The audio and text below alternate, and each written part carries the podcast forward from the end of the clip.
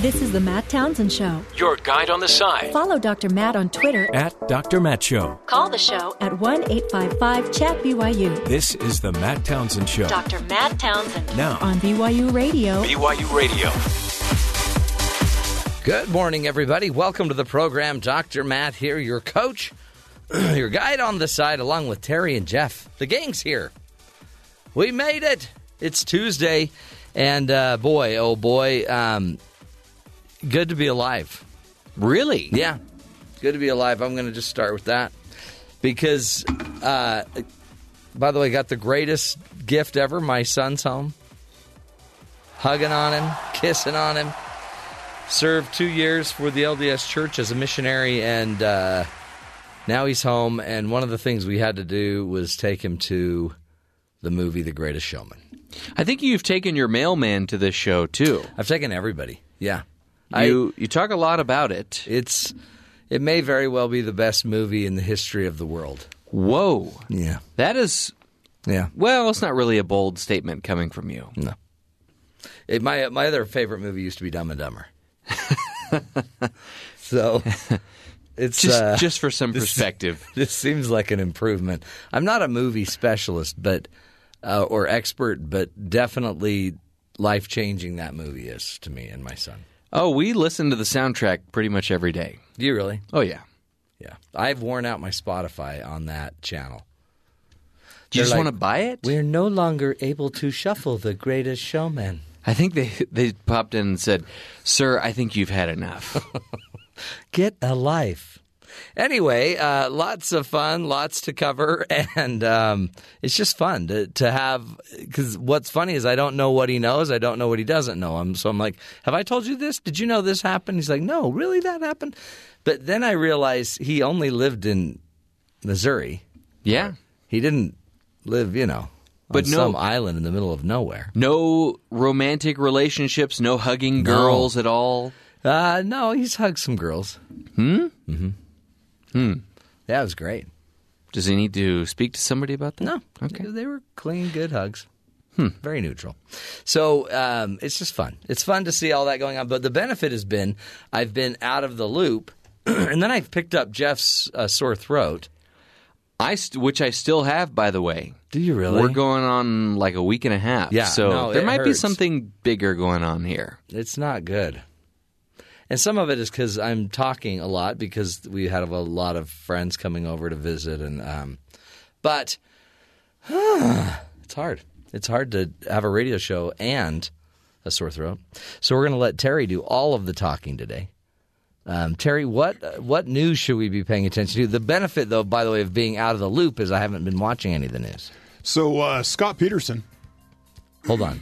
You've got one too? he's the little bit Scot Peterson, school resource officer who was armed on campus during the February 14th Parkland shooting. Yeah. released a statement through his lawyer Monday claiming that he did nothing wrong during the attack and that he's being unfairly labeled as a coward. Hmm. The statement reads the allegation that Mr. Peterson was a coward and that his performance under the circumstances failed to meet the standards standards of police officers are patently untrue. Mr. Patterson or Peterson is uh, confident that his actions on that day were appropriate under the circumstances and that the video, together with the eyewitness testimony of those on the scene, will exonerate him of any subpar performance. The statement offers Peterson's timeline, including how he claims that he was responding to a call about fireworks. But he did he did resign, right? Well, sure. Yeah. Broward County Sheriff, uh, well, he took early retirement, is what it was. He's, Okay. uh, he's been a resource officer for 30 years. Uh, Broward County Sheriff Scott Israel suspended Peterson based on uh, video and eyewitness accounts of his behavior, after which Peterson resigned. Peters, uh, President Trump called Peterson disgusting for not rushing into the active shooter scene, in which 17 died, and claimed on Monday that he would have entered the school without a weapon. Trump said he would have. Yeah, he told the governors Without a weapon. the governors uh, were having they have a convention in D.C. and they were in a meeting with Trump and he said that he would have the president of the United States would have ran into that school without a weapon. Yeah. You can't So, do that. Watch how interesting this is, though. So we've pretty much gone from it being the guns to the NRA to now this guy, Trump action hero. and now Trump uh, would have gone in and done, and yeah. But um, I guess why don't we just recognize that he didn't kill everybody? There's a murderer that killed 17 people. Mm-hmm. he. So we need our police better trained. Yep. We need. Uh, did you hear the woman on CNN that actually was his neighbor? That for years saw this boy Yeah. kill her toads, kill, stru- suffocate her dog, do all of these things. Mm. Called it in, and there weren't laws to do anything about it. Mm. I mean, so there's there's a lot There's of problems failures here. up and down the whole system. This poor guy's scape being scapegoated. This Peterson guy didn't go in. He said that he heard fireworks, on, and it was confirmed on the radio. Somebody said maybe somebody was shot out by the football field, right? So he was like, okay, so the guy's not in the building; he's out by the football field. So he Maybe I'll. Yeah. he stayed uh, in a in a position between two buildings to take up a defensive position that way. Now there was a story. Another we were talking about yesterday. It's kind of confusing. There's other police officers under investigation that they may have not have responded like they should have, but Yeah. the sheriff of uh, Broward County saying those guys that's not true. We're still investigating. Sounds like know. chaos was yes, going it's, on it's chaos. Radios didn't work at the time properly, so it's just there will be for this will go on for. Oh, I mean, long, you, time. love to have a million heroes that run in there and start doing stuff, but you also have to understand other stories. Right. So, in other news, uh, DACA is apparently here to stay for now. The Supreme Court refused to hear the Department of Justice challenge to a lower court ruling on Monday that blocked President Trump's initiative to end the Deferred Action for Childhood Arrivals program. The DOJ's request asked the court to jump ahead of the Ninth Circuit Appellate Court in reviewing the case to in order to expedite the Obama era policy. This decision requires the government to continue the program's protections while the legal fight continues which means that Congress uh, doesn't have to deal with the deadline that was going to be in March. Which They're means just- we didn't have to talk about any of this for the months that we've been talking about this. right, it's just going to continue indefinitely until the court decides what to do with it. Yeah. So, I mean, it might be great if the legislators jumped in and solved it. but as many places I read this morning talked about, Congress does things when there's a deadline. Yeah. Now there's no deadline, so Oh, it just the can kick down the road concept. Yeah. So Yeah. This won't get fixed. Excellent. On Monday, the American Academy of Pediatrics updated its guidelines to recommend that children 12 years and older get screened annually for depression. The screening will take the form of teens filling out a self reported questionnaire via paper or an online device, allowing them to answer questions privately. Important uh, given that many young adolescents go to the doctor with their parents in tow and in the examination room. It is a huge step not only to destigmatize mental health, but also to help address mental illness in its earliest stages, potentially easing later symptoms. Um, okay. So, only depression? That's what they're starting with, I guess. I mean, it just seems like there's just as many kids, it seems like, battling anxiety as depression, and they tend to that, go together. That may be part of it. That might be an important part of it. Right. They also might want to look at learning abilities, disabilities, ADHD. I don't know. I mean, I'm just. That's just a summary of the whole thing. If we're going to be talking to every 12 year old about their mental health, we ought to cover the whole gambit. Defiant and determined West Virginian teachers are were out in force again on Monday for the third school day. Thousands of teachers gathered outside the Capitol to speak with one voice. Low pay coupled with rising health care costs are making their lives unbearable. West Virginia's teachers earn an average of forty-five thousand a year, well below the national average of fifty-eight thousand. The uh, striking teachers were offered a two percent pay raise this year, uh, the first one in three years, followed by a one percent increase over the next two years. So it's apparently not enough. Many teachers reporting resorting to food stamps, welfare Yeah. type, you know, just just to get through the day, and they have second jobs. And it's like we're teaching your kids. We're supposed to inspire people to be better, but we can't because we can't get better. Yeah. It's kind of the idea. Uh, and so every public school in the state is closed for a fourth day. Oh, boy. There's 55 school districts. Nobody's in school. How long do you think they can go? Um, How long can they teach? And, and the other thing is, it's against the law in West Virginia for them to strike. They could be fined, suspended, or serve jail time. yeah, you know, um, this is a problem. And the governor said he had a town hall type of thing, and he was sitting up on, in this chair on a stage, and he's like, "There's not much we can do for you. What do you want me to do? What do you want me to do?" So yeah, there just there seems to be an impasse. Wow. And you start thinking about, you know, parents need to go to work, but their kids are home, normally at school. Yeah. You know, so the stress is like all through the whole society in West Virginia. Oh. Fix it. What are we doing? yeah, something's got to be done here. Get on it. Uh, and finally, there's flooding all across the Midwest. I know. So the rising flood floodwater. Well, this is one story out of Kentucky. The, uh, the floodwaters over the weekend may mean headaches for homeowners who live along the Salt River in Kentucky, but to Robert Watkins, they mean something else. Great fishing weather. No way. Watkins is making waves on social media after his daughter posted pictures of the massive 50 pound catfish he recently caught in uh, his flooded front yard. No way. So Watkins says, anytime the river gets up to where it's at, we go out. Me and my bu- me and a buddy of mine will go out in it, and we'll set up limb lines. We'll hang li- uh, fishing lines out of the tree. They're going to get a gator if they're not careful. Then we give it four or five hours, and we go out and run them, and we see what we got. Normally, the Salt River is good for them big catfish. We do it every time the river gets up. The fish they caught was really big, 50 to 65 pounds. He goes, that scale we had wasn't no good. He said we had a 50 pound digital scale from Walmart, but it just it just maxed out. It wouldn't go no higher. Wow. So now the fish is tied to his porch as he decides what to do with the catch. It's alive. It's just on a leash. Sounds like we're going to have a fish fry. See, this they is don't eat really the, he goes. They don't eat the big ones. Why are they nasty? I don't know. They're probably dirty. Maybe it's more of a trophy rather than a. Oh yeah, you got to mount that. That's maybe it's a eat. warning sign for other catfish. He goes in any event. True. He says the 50 pound catfish he caught this weekend is far from the, his record. In 2011, he goes, we caught 16 of them in three days. That was bigger than that. He said we got them up to 85 pounds. Wow. This is really what's been missing from fishing for me. The the whole not having to go anywhere part. Yeah.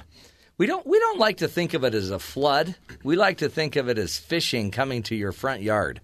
That's what we need in fishing. So the the article said the fish is tied off. It's alive.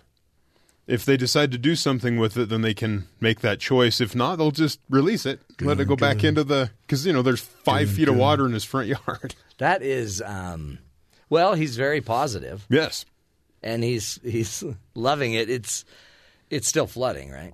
yes, And in all that flood water, there's a lot of weird stuff. there is. I'd be really careful. Yeah, he says though every time it floods, the really big fish come out to play.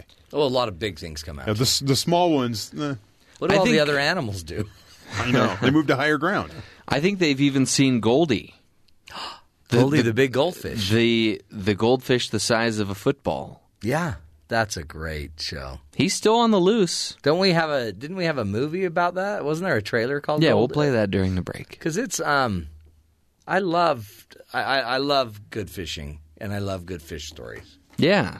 Yeah, ever since I read Moby Dick. I think before other than Dumb and Dumber and The Greatest Showman, you said Goldie was the greatest movie you'd ever seen. Yeah, and yeah, yeah. and I wasn't that into fish until I saw Goldie. And you kind of stumbled on it by accident. You thought it was uh, you thought it was a movie starring um, not Bette Midler, but uh, Goldie Hawn? Barbra Streisand. Oh, You thought it was Goldie with Barbra Streisand. oh, Babs, love that. Love. I, I thought it was going to be a total musical.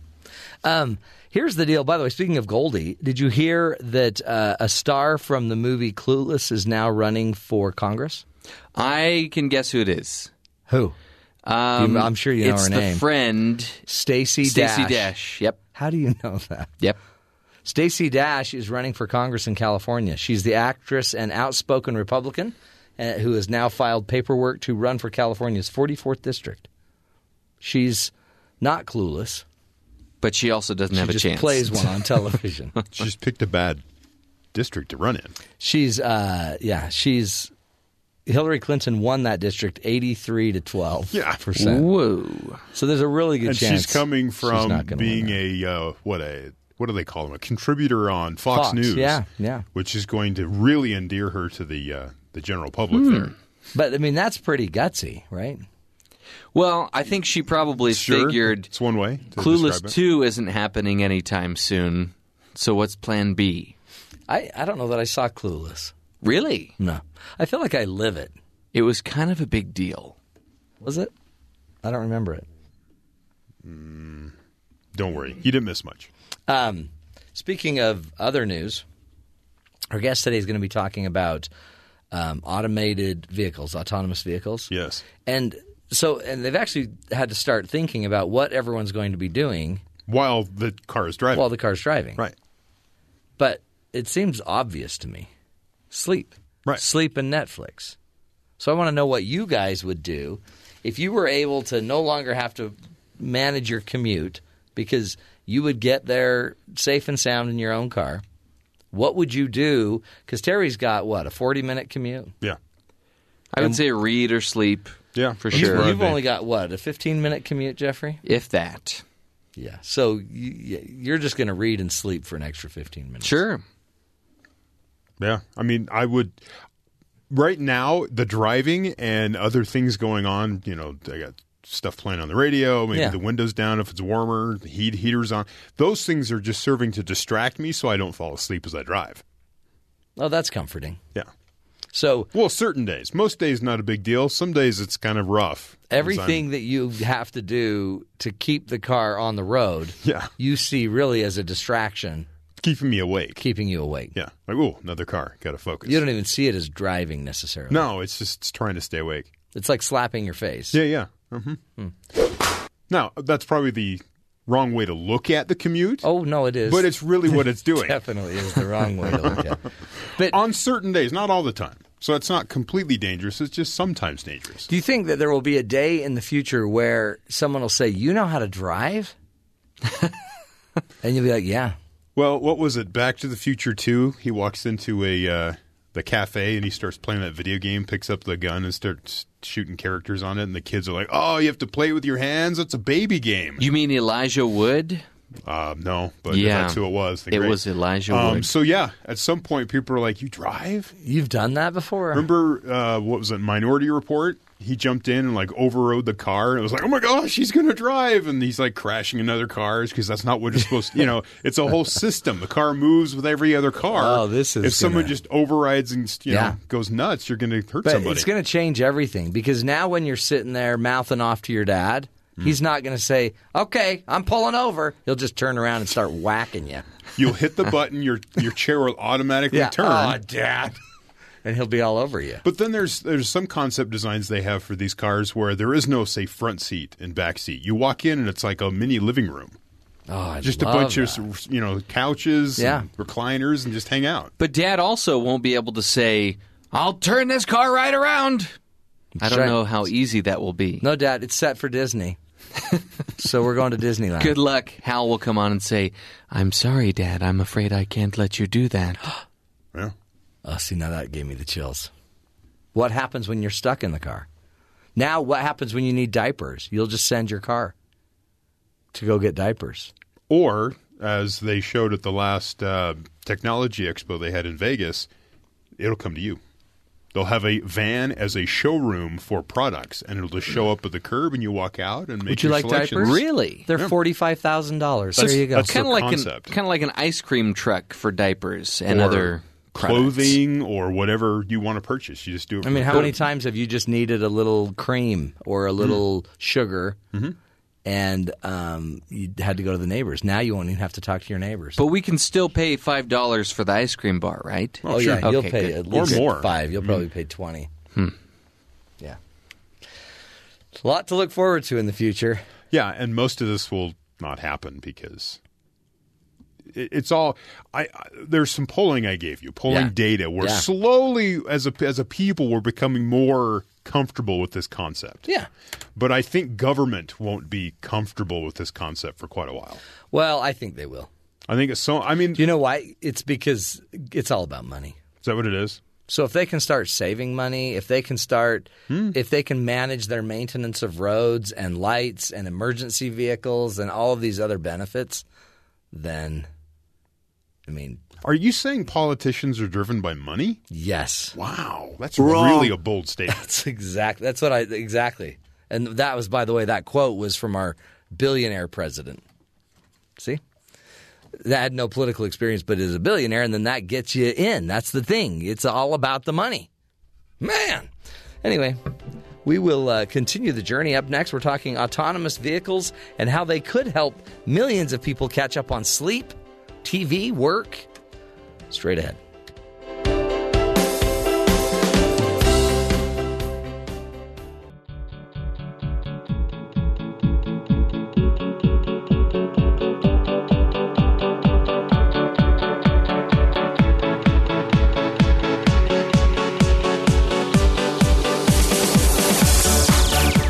Are you behind on your favorite TV show or work or even sleep?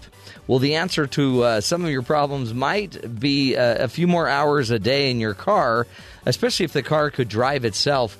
Here to talk with us more about this topic of autonomous cars and how they actually might be able to help us do a lot of things in the future that we weren't even anticipating um, them doing. Uh, here to speak with us about it is Eric Williams. He's a professor at the Golisano Institute of Sustainability at Rochester Institute of Technology. Eric, thank you so much for being with us today. Good morning. Thanks for having me on the program. What a fun uh, job you've got in a way because part of what you're trying to do is is just think ahead and start you know creating um, models and plans and research about what would happen if autonomous cars actually come to be. Yeah, uh, it's a, it's a fascinating topic and it's a lot of fun to work on. Do you um, talk about just some of the general statistics that that a lot of us didn't realize? I didn't know how many people were commuting every day, and um, like 19 million people are driving two and a half hours a day on their commute, and 78 million are driving an hour a day. A lot of people are losing time in cars. Yeah, uh, that was that was a surprise when we did the study, and that you know certainly you hear the stories of of you know some people driving a lot per day, uh, but the statistics from the it's the federal government statistics are saying it's really people are driving a lot, and 20% of all the workers are driving. Their average driving time is two and a half hours a day, and some are driving even more. Talk about the research you are doing and um, and, and what you're trying to what you're trying to figure out. Right. So, uh, I mean, the, the backdrop here is that you know, technology is changing our life. And if we think about uh, information technology, cell phones and Netflix and such forth, they really made a big uh, effect on our daily lives. And autonomous vehicles uh, look like they're going to be a thing. And if you think about it, that could have really massive effects on how we, you know, how we choose to live our, our uh, choose our daily activities. So, uh, so for example, I live in Rochester. It's about a six-hour drive from New York City. I'd, I'd love to go to the National Museum of Art, uh, the Met, uh, Metropolitan Museum of Art, Right. but um, it's a six-hour drive, and you have to go through New Jersey, which is a terrible drive. And so uh, we don't do it very often, about once a year.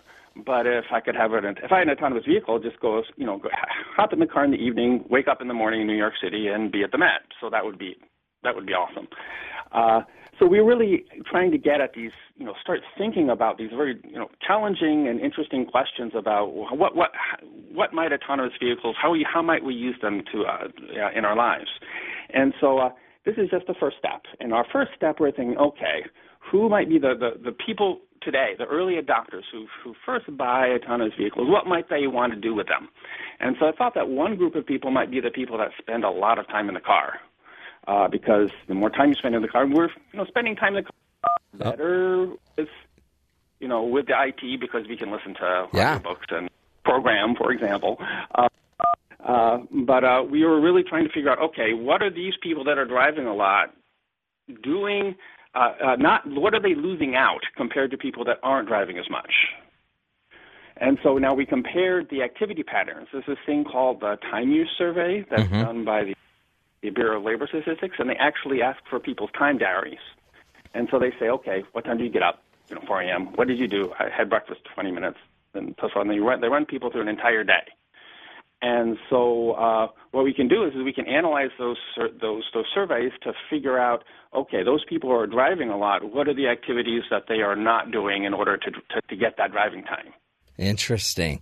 And so in that you're you're finding out what they're doing and and um, how they're spending that time. And I guess our assumption is that they would then naturally want to do more of those things, either catch up on work or sleep or TV.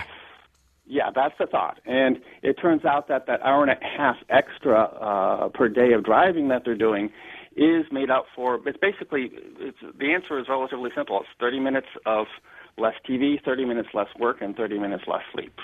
Oh, interesting. So overall, uh, if you have to commute, and that's probably something just interesting data for everyone to know. If you are a commuter, you're probably losing at least thirty minutes of extra sleep. Yeah, I mean, I think it depends. I mean, this is the average number for the you know for that for the population.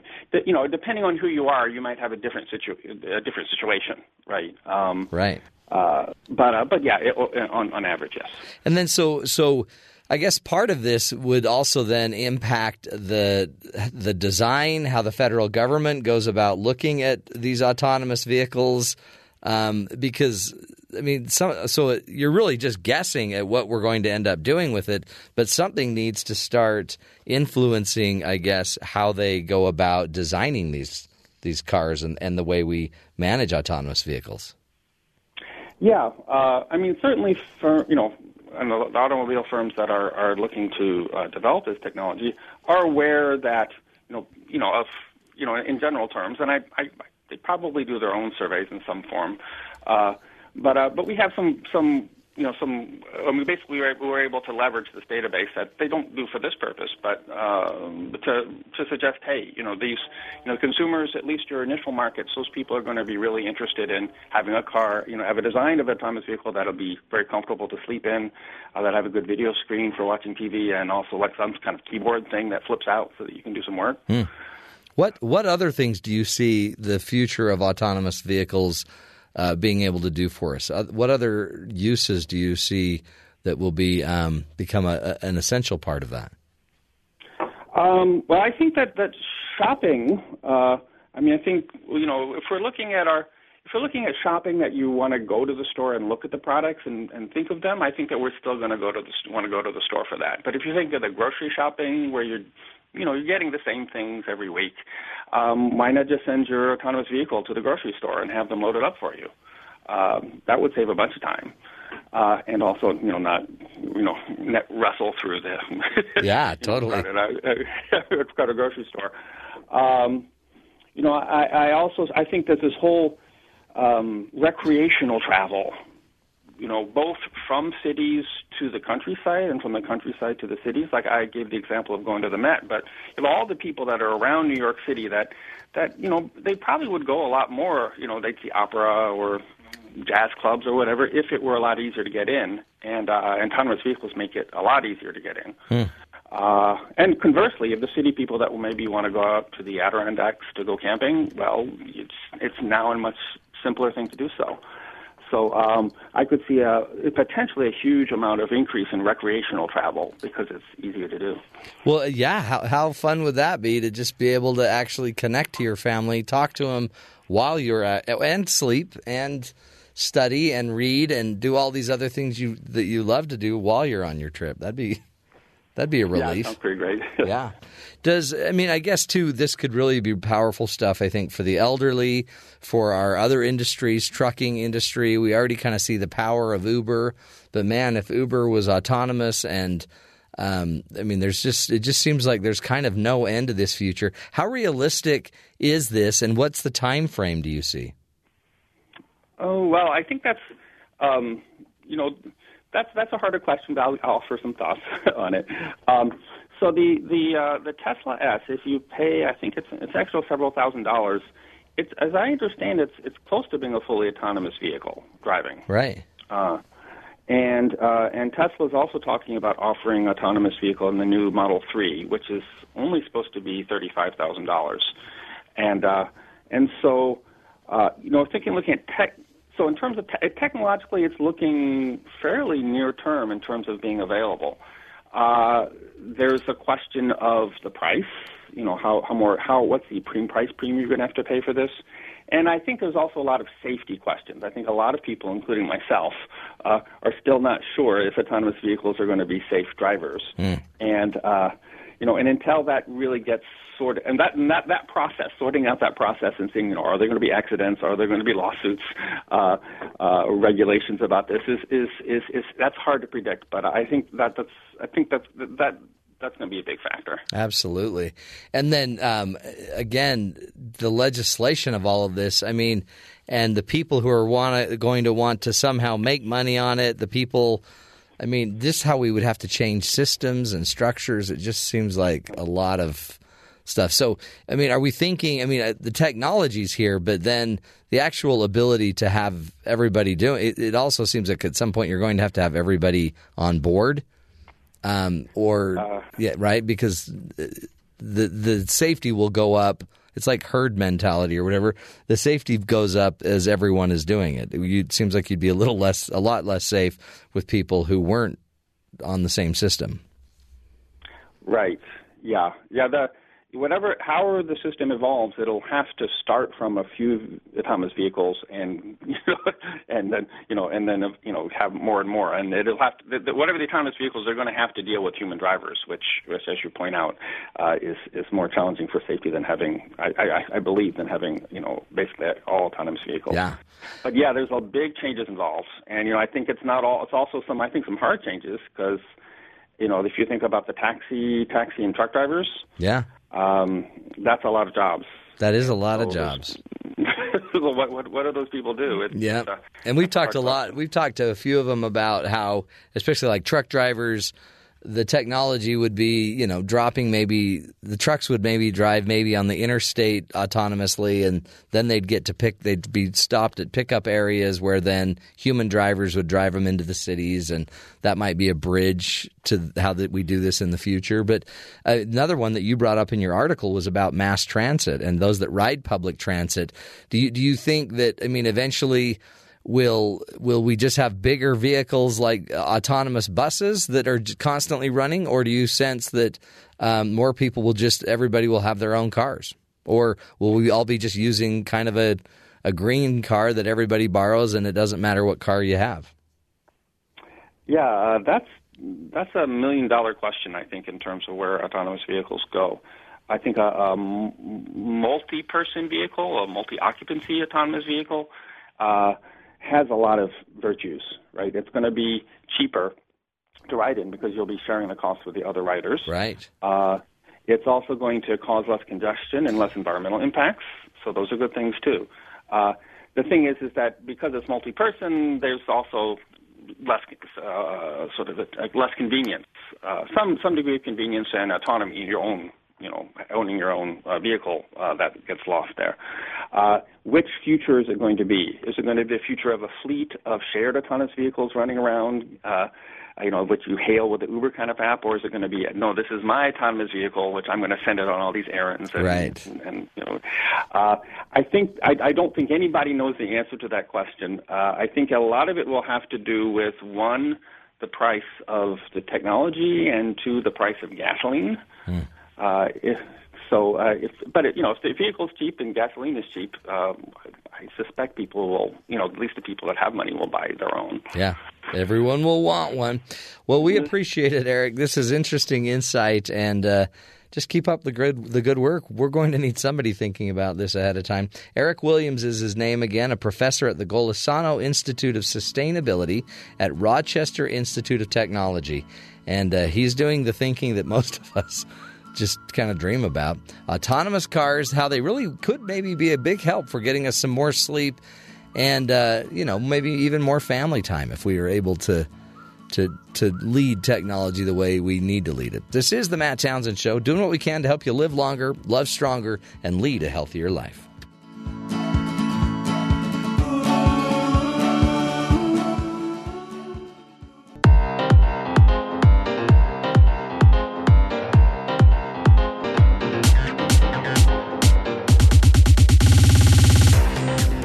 Welcome back, friends. Um, you know, there's so many things going on in the news. A lot of times you don't get to hear in depth all of the Supreme Court news. No. But apparently, there's a there's a big case going through the Supreme Court that could impact email. Email. So the Supreme Court today will once again find itself wrestling with the balance between digital privacy and law enforcement. Remember the iPhone problem they had after the San Bernardino Yeah. shootings? They wanted into the iPhone. Apple's like, we don't have the ability to open that up. They said, no, we don't believe you. You know, they fought back and forth.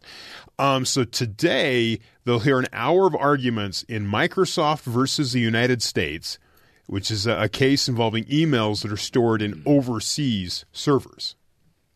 There's Uh, a chance okay. that your email, even if you're using, say, Google or another product other than a Microsoft email Yeah. account, your email is actually stored in like Ireland What?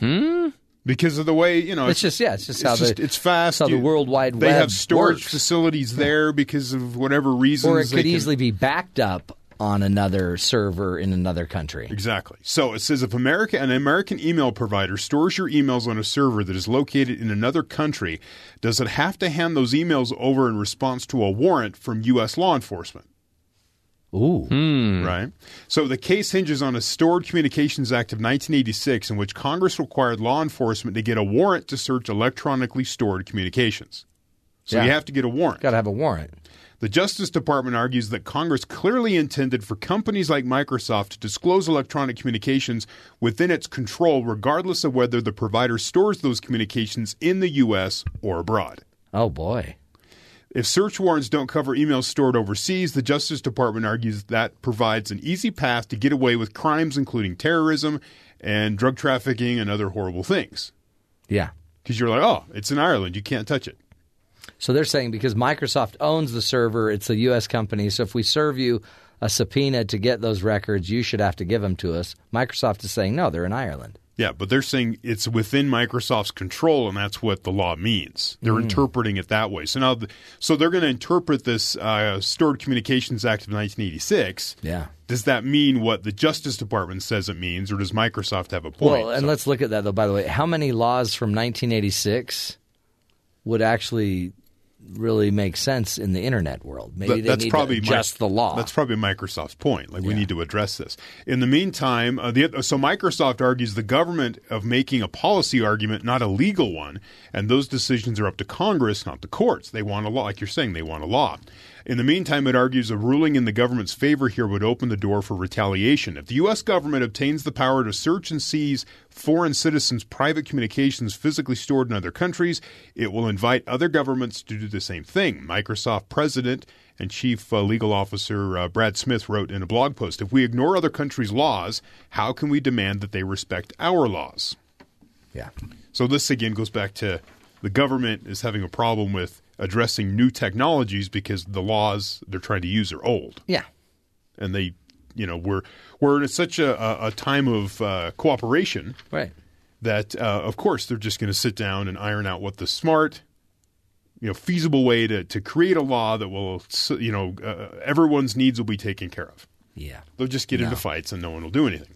Isn't it crazy that uh, where does this ever end? And these companies, because they happen to be American, would we want German companies accessing our records anywhere they are in the world? Because what was that? Nine. Just screams at you. Nine. Okay, You asked a question. I said nine. I didn't know you were going to answer. Oh. it. Uh, it was kind of a rhetorical question.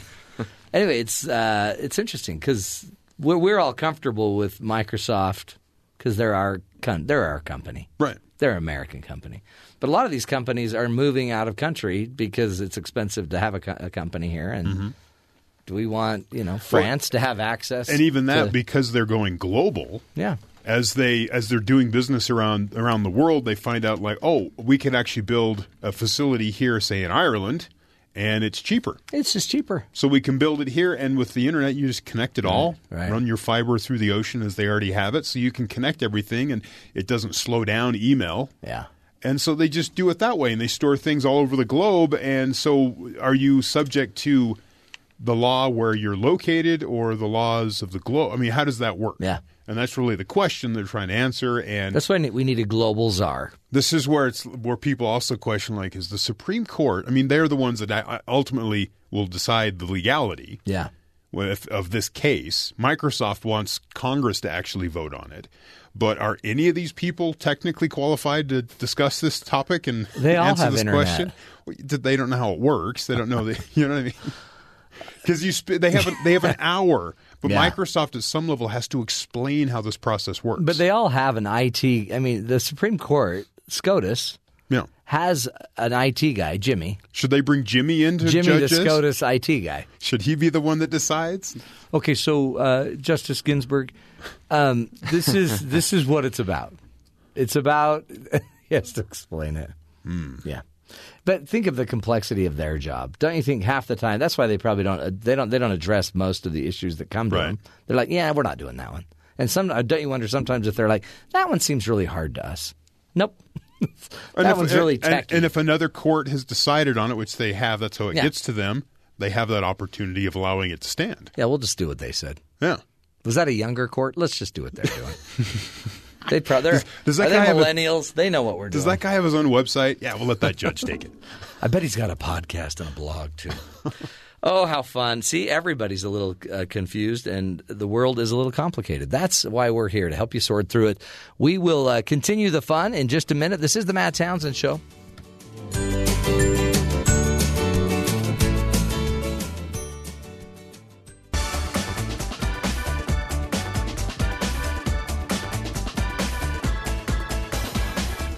Welcome back. You know, um, with the Olympics uh, winding down and all of that, now the Americans are trying to figure out what happened with uh, the dearth of medals. They just didn't quite get as many medals as they, they should have. Also, we're seeing a very similar conversation going on right here at BYUB. Um, because here at BYU Broadcasting, they they had a step Olympics. Is that what we're calling it? Yes. where uh, a group uh, you were put on certain teams, and the teams were then supposed to uh, w- walk and gather, and everyone was supposed to work as hard as they could to get as many steps as they could. And Jeff's team happened to take the silver medal. And I was part of Team Mexico. Team Mexico, because it's. Uh, by the way, Mexico came got the silver. This is this a Winter Olympic event or is this a, um, a Summer Olympic event? This was, well, what do you think? It's winter right now, kind of. So it was a winter walking event, Yeah. step event. Um, so here's the deal, and we were talking about it off air, but in the end, your team was only twenty thousand steps behind the gold medal winning team. That's like a couple thousand steps extra In per a- week. Really, in a way, just as somebody that walks professionally. Are you talking about yourself? Um, when I do my walking, I I get ten thousand steps a day. Okay, So- so, that which is roughly five miles, Unless I fall. If I fall, then I don't get as many steps. which because I- tends to happen with your grankles. Yeah. So I guess what I'm saying here is your team lost by two walks. Yeah. And I hear just through the grapevine that you didn't contribute as much to the team effort as they probably were expecting you to. Here's the thing. I sit behind a board here for three hours for the show. Mm-hmm. You stand. Then I go home Yeah. and sit in a booth for the rest of the day. So I don't, once I get booth. home, I don't go anywhere. Yeah. Um, and I mean, I did everything short of marching in place here during the show, which I, I thought would be distracting and might look uh, rather ridiculous. Yeah. It, no, it did. And um, but all you had to do was pull your weight, just do your part, and your team easily could have won the gold. Well, it also doesn't help that Michael Dunn, our boss, smoked us all with 100,000 steps the first week. It's not fun. It that- was over once that happened. it's not fair that you have a marathoner on your team. So, um, but I have talked to quite a few people around the office, and they're mad. Really? Yeah, they're mad. So Hmm. it's I, I would watch your back. Well, we we obviously don't dope here at BYU, but maybe there was like some sugar intake No, on no. some of the other teams. I think all it was is they just needed you to pull more than a thousand steps a day.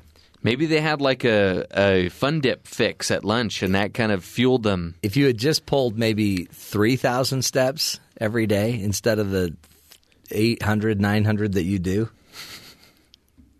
this could have gone a lot better for uh, Team Mexico. But we're going to get the silver. That's still huge. Yeah, but you could have had the gold. And you know what that means? Hmm. Because I don't know if they told you what the winning prize is. The winning prize, everybody gets a box of Twinkies. Really? Yeah. That It- seems like it would be totally against what BYU wellness is all about. You walk 30 steps, we give you a Twinkie. That's all it takes? Yep. It's that simple. See, they didn't point that out when this started. It wasn't in the emails. Would It you have just been said- involved? It, it makes it more attractive. Oh, yeah. because I mean, when before it was like, let's count our steps. Like, You were thinking really? that it was a social event that you'd have to Well, like yeah, talk to like, people. Uh-huh. I have to talk to people like they do yoga here in the afternoons? yeah. I'm no, I'm not going to go stretch with my yoga coworkers. now. Are Yeah. you? All right, Well, they they said I can't wear my yoga pants. please. Yeah. See, you're, you're probably right though. There was there was so little difference between the gold and the silver as far as the number of steps, but the quality of the prizes is probably going to be huge in the difference. Oh, absolutely. yeah. They get Twinkies because they they're gold medalists. You get I just think a I pat have to on the work back. overtime. Lucky. Well, good stuff, folks. See, there's a lot of ways to uh, to be healthy, and steps. Counting your steps is one. We'll continue the journey. This is the Matt Townsend Show, helping you be the good in the world.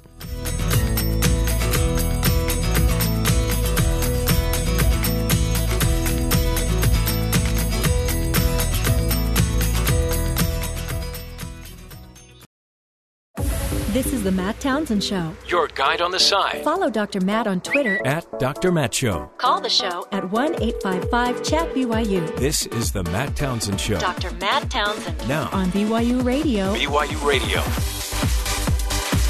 Good morning, friends. Welcome back to the program. Dr. Matt here, your coach, your guide on the side, along with Jeff and Terry.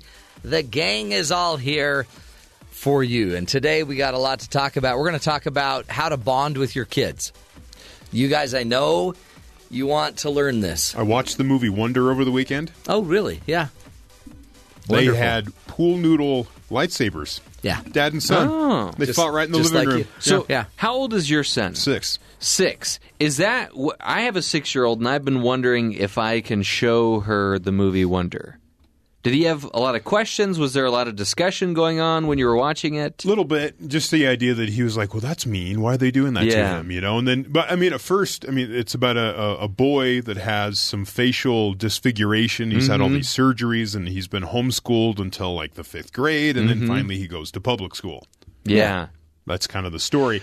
And he and so my son's looking at it like first off he was, you know, what's what was wrong with his face, so we had to pause and talk about how people That's cool. have- you know, so you have that discussion about you'll see people that are different, but that doesn't mean you need to be mean to them. Right. Yeah, right. And then we also paused it because there's a scene where the kid's walking in and kids are like stopping and staring at him as he Yeah, walks right. by like he's some sort of monster or something. Yeah. And we go, "Is that nice?" And he's like, "No, like don't do that." You know. And so there's all these moments where you can stop and and show your kid this is how you're not supposed to be as a person. Don't Sure. be mean. Don't you know? And kids are very curious too because they'll see things like that or somebody with a missing limb and they'll say, "Hey, what's wrong with that person's?"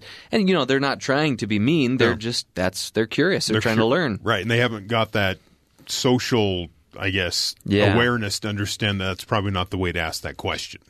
I'll probably show saying, it to her. Saying what's wrong with your face isn't necessarily the best Right, approach, right. even though I ask him that sometimes. I've I've seen it myself, and I think it'll be okay because you know she just doesn't handle tragedy well. So movies like Pete's Dragon, where the parents die, she gets very emotional about those types of things. Well, you know what you could do because Terry does this too. Is um, the minute she gets emotional, just pull out a, pull, a pool noodle Yeah. And, and start late lightsabering her. Just like, no crying. Psh, you just smack him. No crying no, for you. there. I mean, there. I know we're we talk a lot about TV and movies on uh, on the show, but there is something to watching, and we talked about this with a guest yesterday and screen time. But I decided the other day when when my daughter was sick. I wasn't going to go home and, you know, try to get her to do other things. She was just sitting watching TV. I said, you know what? I'm not a huge fan of Barbie Life in the Dream House, but I'll sit down and, and I'll watch it with her. yeah. And I did, and within a minute or two, she reaches over and wraps her arm around my arm, and she doesn't do that. cute. So, See? I think it, it That's good. It uh, was meaningful to her that I was willing to Take spend that time, time. with And her. then Yeah. he followed up with a My Little Pony movie, made an entire afternoon out of it. Actually, my wife No wonder took you them didn't to get see your that steps. one. I missed that one. How fun is that, though? That see, that's that's what being a father's all about. Not pressuring. So today we're going to talk about, When, when my son feels bad, we watch Spider Man and the Avengers Yeah. and Star Wars cartoons. It's great. but they can become rituals.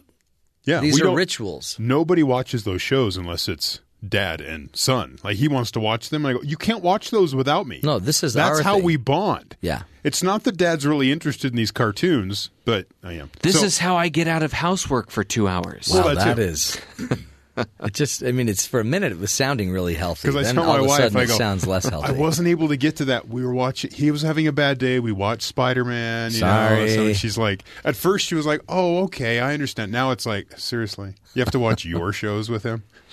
Oh, cute. So the thing is, our- so loving. Our wives still find time to do all those things. Yeah, I know it's ridiculous. I, know. I don't understand it. well, they're superior beings.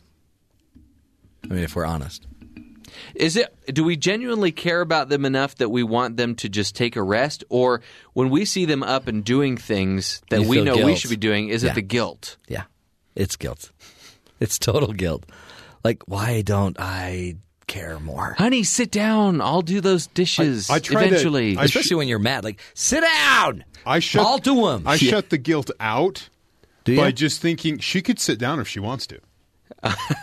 right? This is a choice she is making to do this. This isn't that I'm not doing enough. She's just doing too much. Oh wow. You need to sit down, take a load off for a second. yeah, but Okay. then she'll put that to the test when you say things like, uh, when, when she says, "If I don't do it, it won't get done," and you say, "Oh, that's not true," and then she tests you on it, and it's definitely true. Well, It's- you you know it's true. Yeah. You just can't admit it. That's crazy. Works against you if you do. So. So um, that's you know it's interesting. I miss one day Hmm. because Jeff infected me with uh, some plague, a throat plague. Hey, but at least the leprosy's gone. Yeah, yeah. I'm not scaling. I don't have the scales anymore. Um, but uh, I miss one day, and then all of a sudden, you guys have these profound conversations. Right. I didn't know that's what was going on when I'm not here. I don't know if they're quite profound. No, we we talked a great deal about telemarketers. You know, the robocalls Oh, yeah. that now do not give you the option to opt out. Yeah. I had another one yesterday. You have been named in a lawsuit. Call this 800 number now. what? What? Hold it. What? Click. What are you? What? You don't. You're not notified by robocall. Yeah. You've been named in a lawsuit. That's kind of too bad. Yeah, yeah. I the guy was very good at his trying to sound like it was a, an emergency situation. You must really listen to me. if you need, uh, I don't know if you need it, but if you need a, if you need a lawyer, I mean, maybe I could, I could help you. I could. I've got friends. You've got people. yeah. We've Got a got, uh, we've got Pepion, Pepion, and Leibowitz Oh, yeah. on our side. yeah, yeah. I may want to go a different direction. He's totally anti-French. Okay. Well, um, while we're at it, let's get to uh, the news. What what else should we be paying attention to? Georgia's lieutenant governor Monday publicly threatened Delta, private company headquartered in Atlanta, for its decision to end discounts for the National Rifle Association members. He goes, I will kill any tax legislation that benefits Delta unless the company changes its position and fully reinstates its relationship with the NRA. Really? Yeah. Wow. Okay. A lot of boycotting going on Yeah, of the NRA after the shooting. A lot of companies are deciding to not not be part of their rewards program Right, or other things. And uh, because Delta's in Georgia, the government there gives them tax breaks on fuel, tens of millions of dollars, and they're saying we're going to pull those tax breaks if you don't reinstate your relationship with the NRA. Wow. Uh, the lieutenant governor in Georgia said corporations cannot attack conservatives and expect us not to fight back. Yeah. Right. Delta and United Airlines both severed marketing ties with the NRA over the weekend, joining a host of other companies like Enterprise, Symantec, which is a uh, internet uh, like spam. Yeah. Provi- they they provide some security for computers, and First Bank of Omaha. They all dis- ended the discounts partnerships they had with the powerful gun lobby over their stance after the shooting in Florida. Interesting. So now it's yeah, it's everybody's getting mad at everybody. Yeah. Ah, the way it should be. Problems are being solved. Governor Jay Inslee of Washington changed or challenged President Trump on his controversial proposal to arm teachers with concealed carried weapons during a White House meeting with governors Monday. Inslee said that both law enforcement and educators were concerned about teachers packing heat in classrooms. So I suggest just suggest we need to, a little less tweeting here and a little more listening. Let's just take that off the table and move forward. okay. If you watch the video, Trump responds by crossing his arms and then pointing over to the governor of Texas to explain how his teachers in his state carry guns in the classroom. Oh, uh, in New York. Texas. Oh, Texas. I mean, yeah. And then he talked to the guy from Arkansas Yeah. because apparently they have teachers there that Yeah. conceal carry in the classroom also. Right. Here we go. Yeah. President Trump has this thing where he crosses his arms. Yeah. He was sitting in that listening session with students and teachers from Florida and Columbine and uh, Sandy Hook, and while they were talking about uh, gun control and different things that way, he folds his arms kind of in a Like yeah, what does that mean? Body language. Like you fold your he's arms. Not necessarily liking what you're saying. He's protecting himself from it. the body language experts we've had on the show have said that means no. Yeah. When my mom always did that as a kid, I knew I'd lost the argument already. And then you'd get hit with a pool noodle. That's right. so it's just interesting when he does that. Now you're like, oh wait, what's he doing there? What's what's going on now? So the he, he's still uh, talking about raising the age limit, and he's talking about uh, bump stocks and maybe some high high capacity magazines. Those sort of Yeah. legislation is still out there. They're still talking. It all makes sense. An employee of the Centers for Disease Control and Prevention in Atlanta has disappeared without a trace and hasn't been seen in two weeks. On Monday, police were back in Timothy Cunningham's Northwest Atlanta neighborhood looking for anything that helps answer the, the answer why the 35 year old has disappeared. He's a Harvard educated epidemiologist at the CDC. He left work February 12th and never returned. That is not, scary. So after not hearing from her son in two days, his parents drove from Maryland to Atlanta, where they found his wallet, his car, and his pet dog still in his house. What? In a statement, the CDC said that the Dr. Cunningham's colleagues and friends are uh, hope that he's safe. We want him to return to his loved ones and to his work. He left work because he's sick. He felt sick, so he left the CDC, Oh my heavens! which probably has nothing to do with it. But still, that's probably one place where you don't want to go. I don't feel so good. no. This and this Hmm. is like it seems like this is. There's always these Bond movies where they have to get the guy that's the expert in like anthrax that Right. works with the CDC. Right. So he also could have just Oh, you hope he's okay. had a, a bout of something and he's lost. You know what? So anything could have Check happened. the bathroom. could be. That's where I'd go. So he's he's missing, and it's just kind of an odd Oh, story. scary. They're looking for him. Scientists have thought for years that uh, progress had been made towards curbing severe childhood obesity in the United States, but new finding appears to tip that scale in the other direction. A new study published Monday in the Journal of Pediatrics found that since 2013, severe obesity in the United States in children between the ages of two and five has increased significantly. Uh oh. Obesity is measured by an individual's body mass index, uh, the ratio of height to weight. The researchers analyzed data from the Centers for Disease Control across age groups and combined that with analysts with in-home examinations to determine that the number of obese children is increasing. Overall, the study found a continuous climb in obesity from nine, 1999 to 2016 which contradicts previous, optimi- uh, previous optimistic reports. Girls ages 16 to 19 were also identified as a highly impacted group alongside the younger children. It's scary Yeah. because it's now hard. what? Now it's factual. Yeah. and except for it's all based on the BMI, which is Which, just a yeah. bunch of mediocre information. That's As- what BMI stands for. As we've talked about multiple times on the show. yeah, And I've railed against because it thinks I'm I don't like it. It thinks I'm morbidly obese. it's couldn't be. Yeah, it couldn't be more wrong. mean, give me a break. I'm sort of obese. Not morbidly. Not morbidly. what a horrible word. I have some wiggle room there. Finally, the federal government is likely now able to unlock any model of iPhone. A report in Forbes says the contractor known as a go-to for when the U.S. officials want to, uh, to unlock a suspect's device. Unlock, they have discovered a way around Apple's security features. The contractor is an Israeli firm which reportedly suggests uh, successfully circumventing security on an iPhone X late last year as a Mich- during a Michigan arms trafficking investigation. huh? So Forbes reports the company developed undisclosed techniques that allow it to access the current operating system on Apple devices. However, the firm has not made any public statements about the reported development, so it's not clear what the DAP may be.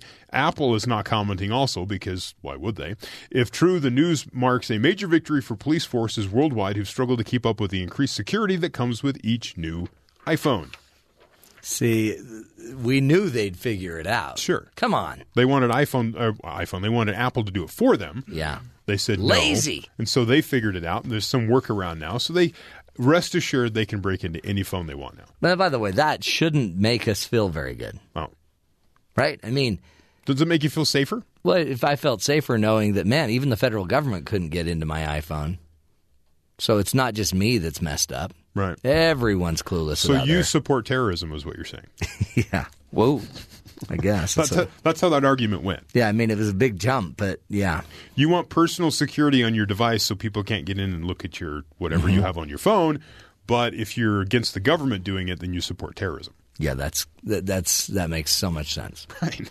and it's uh, part of it is I like to know that not only am I illiterate when it comes to my iPhone, even the federal government doesn't have a clue. But Right. now they apparently do, so it really is me. Mm. Blasted. There you go. Well, good uh, good news, I guess. Well, in a bad way. on some level, yeah. Yeah.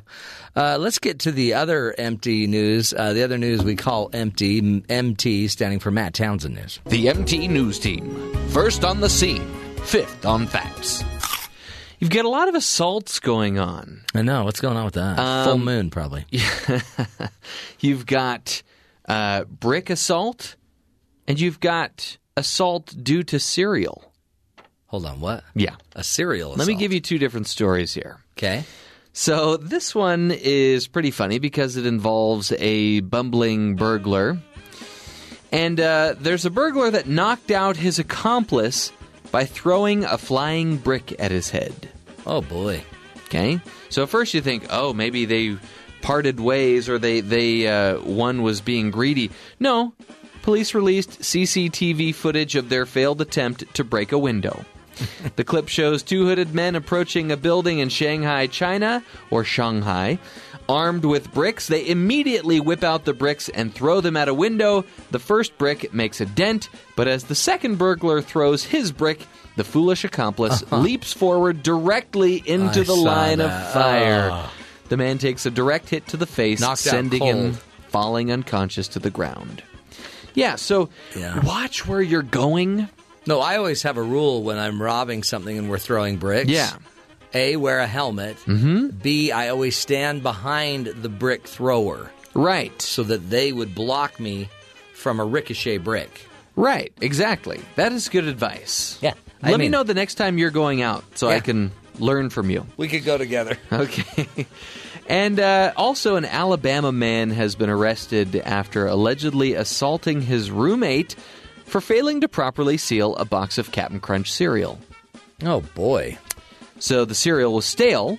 52 year old Dwayne Barry Smith was charged for domestic violence charges after he allegedly assaulted a man he shares a residence with in Moundville, a small town outside of Tuscaloosa, Alabama. Police say Smith got upset with his roommate after he discovered the Captain Crunch cereal had gone stale. Blaming the man for failing to properly seal the cereal box, Smith was especially angry since he is missing teeth making Oh, it difficult wow. to eat. You if you you're wouldn't missing teeth, you don't eat Captain Crunch. I mean, you probably shouldn't eat Captain Crunch with teeth just because of what it can do to your gums. But, you know, some things are worth the pain. Yeah. And I've decided the Captain Crunch is worth the pain. This is, by the way, um, yeah, uh, never mind. I It would distract us. So at one point, Smith demanded the roommate remove his dentures to see what it was like to try and consume the stale cereal. When he refused, Smith began hitting him with a laptop charger cord. Oh, boy. So that's, I mean, I wonder what that sounds like. Probably something like this. Yeah. Yeah. Right to the, that's probably how he lost all his teeth in the first place. Right. Police say the victim suffered several injuries to the face, hand, and arm. But you, you, hey, there is a rule. You have to seal the bag. Oh, yeah. Seal the bag. But you know what? I would still eat the Captain Crunch if it was stale. Yeah. It's that good. It's that good, and it's that good for you. Wrong. Uh, yeah. So try to be civil. Can't we all just get along? Yeah. What I mean, happened about the old days? You know, back in when you remember when you grew up in Moundville. oh yeah. By the way, can you guess the topography of Moundville? I'm going to bet there's a ville, a, like a valley, a valley maybe. Sure. And I'm going to bet there's a mound in the middle of it. Yeah. And you know, when you're whipping your roommate, you could at least do the courtesy of, of asking them, is this is this too hard? Yeah. Can I whip you softer? How about I only give you ten whips? You know, um, as a person that just bought a new charger for my MacBook, Mm-hmm. um, careful with my charger. Yeah. It's not here for you to whip me with. No. Those things cost a lot of I money. mean, do do what we what the others do and just get a rope and no no face shots. I think that's that's kind of the the number one rule Yeah. in whipping. See, this is the insight you don't get on any other show. When I was being whooped as a kid, Yeah. it was a it was a wooden spoon or a spatula. Didn't you? Didn't you used to yell, "Whip it, whip it good"? I think I recall. I I recall watching your video, your childhood video of you yelling, "Whip it." See, I unfortunately the, the takeaway from this story for me is I want to go home and have some Captain Crunch. Yeah. See, that's the problem. You missed the whole point. Missed the whole point. Uh, but the people in Moundville, keep it up. Really? It's- it's keep, not all bad. Keep up the whipping. no, not the whipping, but keep up just, you know, the good positive living. Um, we've got so much ahead. We're going to be talking about uh, an overlooked factor that may help you bond with your kids. Pretty interesting insight. This is the Matt Townsend Show, helping you bond with the family.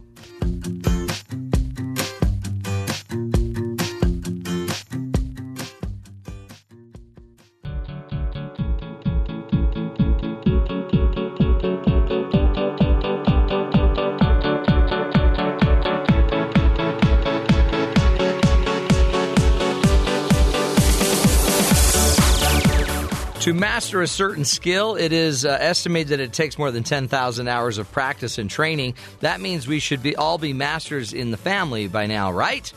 Wrong. As we grow and develop, we find constant roadblocks. Forging bonds on love and communication can be difficult, especially if you have young children. So, here to help us understand better how to bond with our kids, Dr. Erin Leyba, who is a licensed social worker, joins us today to share some of her forgotten factors, some of the forgotten factors that can help you bond with your family and your children. Erin, thank you for being with us today. Thank you for having me. This is, um, I mean, it's funny. We we do. We think bonding is such a natural thing. It's just it's just so easy. It's just what we do. But there are some pretty interesting things that, that we can learn, even from science, um, that uh, that might help us understand a little bit better how to connect to our kids. Talk about this this uh, hidden factor, this overlooked factor that you mentioned in your article that helps us bond with our kids. Yeah, I think one hidden factor is um, the idea of rituals or routines that have, you know, a sweetness or a warmth to them. So, um, one example might be a, gra- a grandmother taking their her grandkids to the park every Friday afternoon, or um, you know, celebrating a birthday by always taking your child to a baseball game and stopping for ice cream afterwards, or things like that. Um, things that like kids can count on that they um, that are rituals that are kind of repetitive, but that have sort of that element of sweetness, fun, laughter, or real warmth to them. And and by doing them consistently, what does it what does it give the child that makes bonding actually take place? Yeah, I think you know, Rich. There's a lot of research behind um, the value of routines. That it helps children adjust. It builds their social skills, their academic skills, their language, and also it really helps them bond with their parents. Um, it invites a sense of cooperation. So instead of getting in power struggles over things, kind of when you have set rituals in your house, like um, when your homework's done, then you can turn on an electronic, or when you get dressed, then you can have breakfast. Um, then it really reduces parents having to kind of nag kids or remind them a bunch of times, or you know, and that's that's not enjoyable. But when when those are already in place, um, then parents are really free to just enjoy their kids and you know have a great conversation at breakfast because their kids are already dressed. They don't have that stress of getting them dressed hanging over their head. Um, It really eliminates this power struggle because we don't have to make up we don't have to make up the the pattern or the way we're going to do something every single time we need to do it. We can set down a ritual that is just this is how we do it. right. And does um, I guess part of the the the the the difficulty with a ritual is, I mean, we we already do a lot of things habitually, but we may not actually see them as a ritual. And then some things we actually need to formalize the ritual. So what are the what are like the critical steps to making a ritual? What has to be part of the process? Yeah, I think it's just um, deciding sort of on some core um, family mo- family bonding moments in, your family and what you want to make a ritual. Like a lot of people have the ritual of sitting down together as a family to eat dinner or um, having a family movie night on Friday night where the whole family kind of sits down, has popcorn, has pizza for dinner, and just chills together. You know, kind of coasts into their weekend in total relaxation, and it's just a way to bring them together. Um, another ritual, you know, might be around a holiday, like always having the family do a turkey trot on Thanksgiving morning, and just realizing that those are real stability anchors for families. That they really provide a sense of community and you know get, allow people to kind of know what to expect and have that feeling of safety around that ritual um, knowing that they're they're always going to have dinner with their family or they're always going to make root beer floats on on New Year's Eve. You know, just um, really knowing what to expect, but also building that excitement and that appreciation of certain things that their only their family does Hmm. together. I love that, and it, I mean, it could just be something as simple as a phrase you use, but I guess it just kind of reinstates, re, it reconnects everybody to the fact that we're very safe, we're very predictable. This is we're always going to be safe and predictable.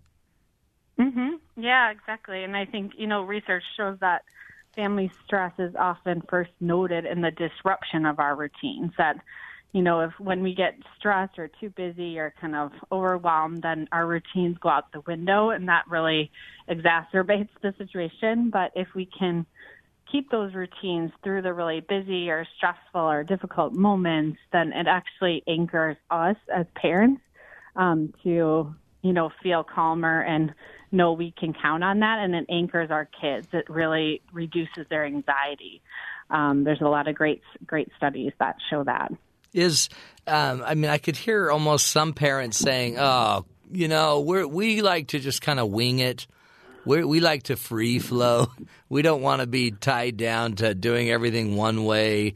Um, is there what what suggestions do you have for those people that that just see routine as too impeding on their freedom, their fun, their their life? Oh, I think that's a great question because things always come up in family life. Your kids get sick, or you want to change something, or maybe you're not at home one night, or and I think you know the idea of rit- rit- routines and rituals is not that you're going to be so crazy about them that you know you have to do them no matter what. It's just kind of the idea of providing that that rituals are so so great for kids that and and for us that it really calms down the whole family environment and even if you don't do it every single time just having that intention to to realize that that is so helpful for kids it's kind of like you know the kindergarten teacher who does the exact same thing every day. And to us it might seem oh uh, that's kind of boring. Like why why do you do that? But for kids who walk in the door and maybe they're unsettled about going to school that day or they've had a tough morning it's just very calming and you know it really helps them transition into the day. I think it's the same you know with with family life. Yeah, it's um, it, it is interesting, like the research you cited about uh, how it relieves stress and alleviates stress.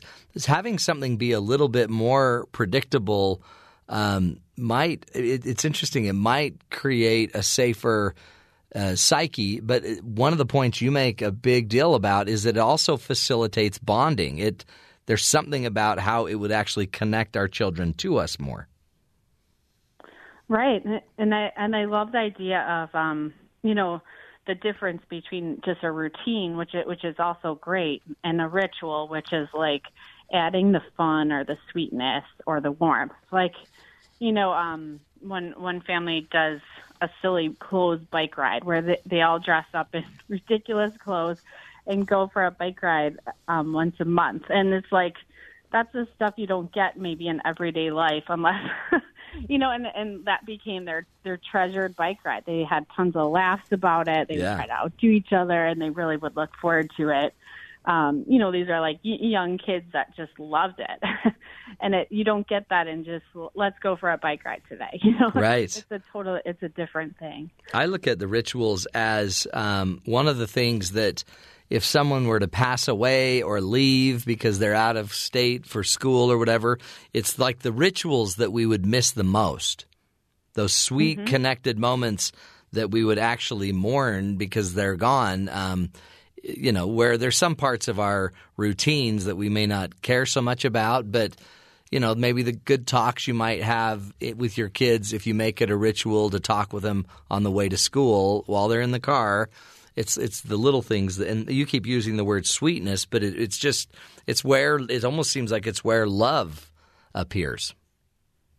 Yeah, I think I think that's so true. You know, we had a routine or a ritual growing up where every time we got sick, we got to read Uncle a whole stack of Uncle Scrooge comic books.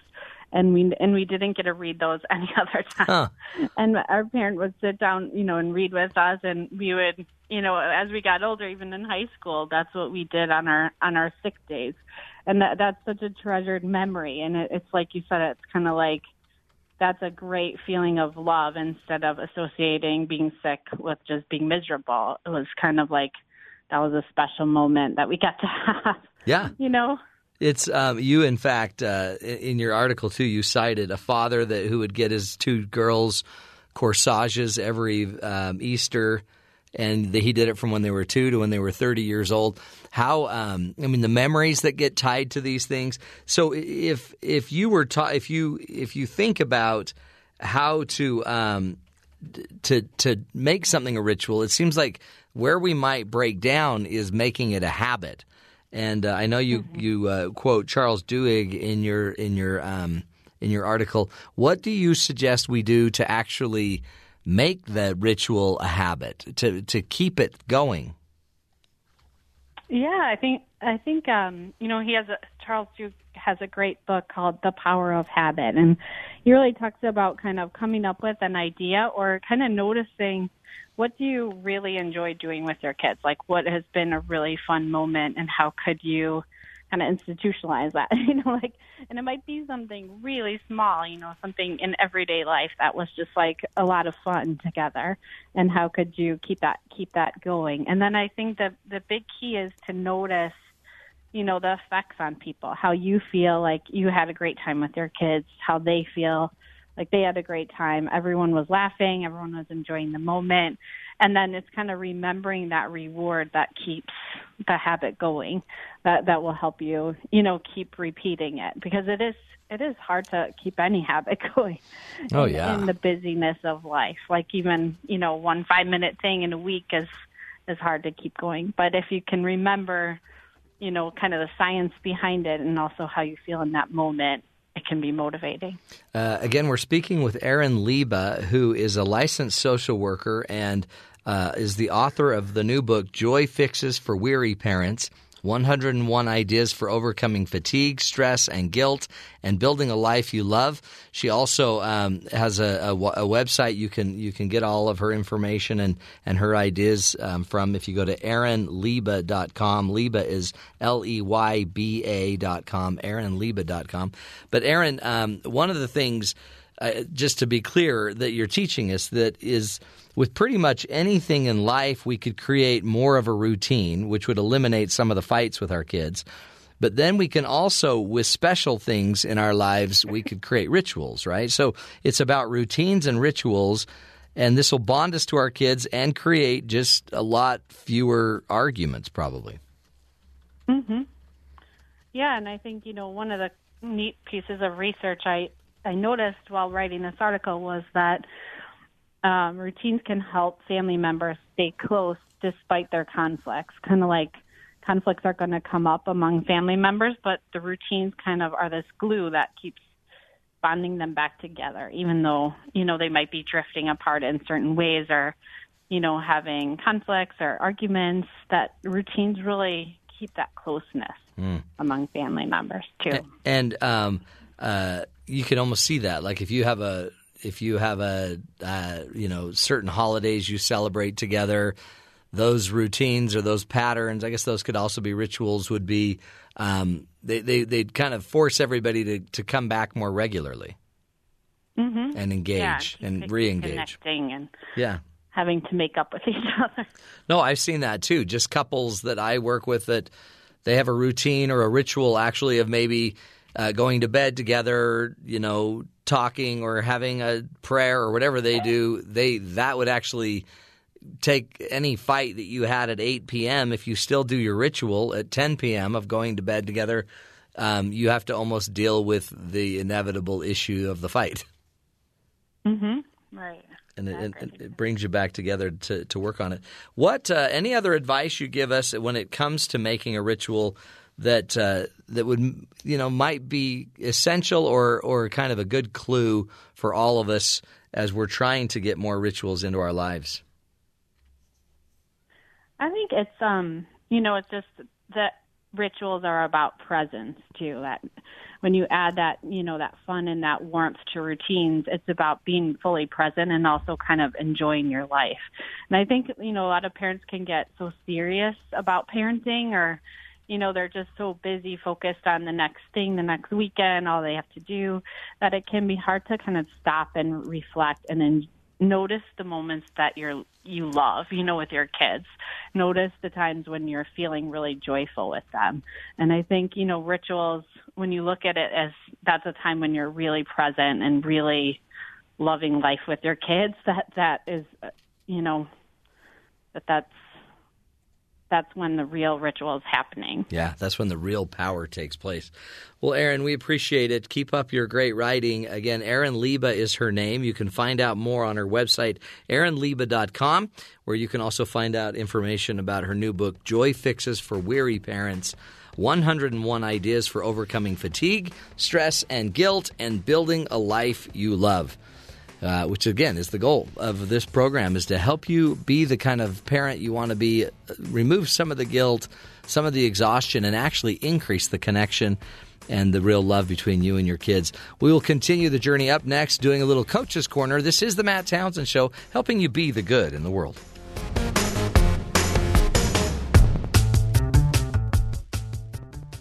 I'm ready to go in, coach. Just give me a chance. Because life doesn't come with a handbook, you need a coach. Here's Dr. Matt and his coaching corner. Play ball! When it comes right down to it with your kids and your family, um, if you want bonding, don't you have to be present? I mean, do you actually think you're going to mail in a bonding moment? I mean, you might be able to maybe do that once.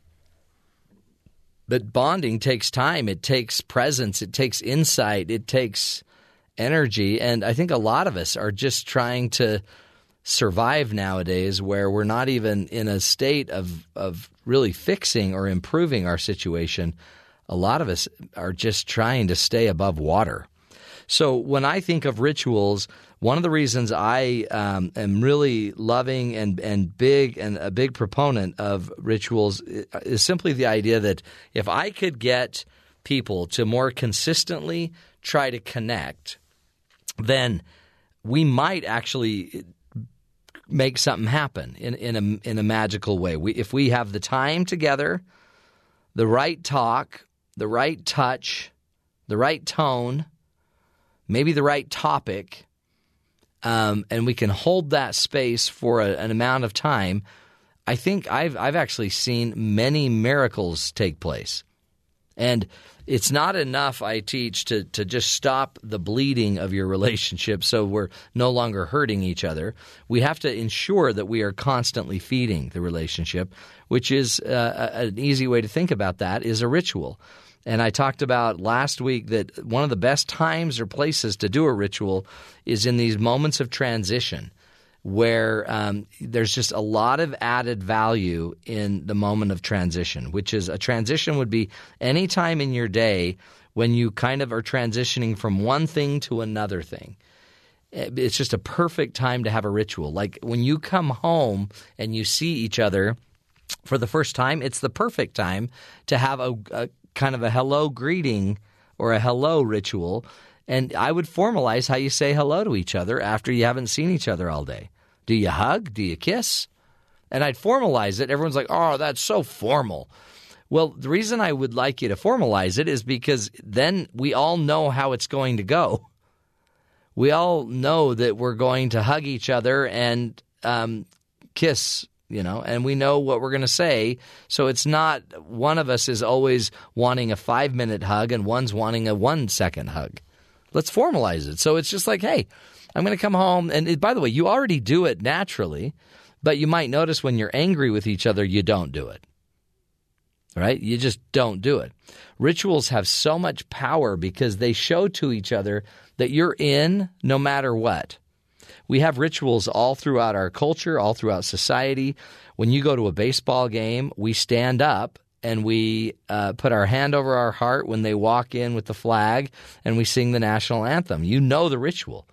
And you don't do it because it's fun and it's easy. You do it because you believe in the institution of our country. You believe in a bigger thing that's that's bigger than you.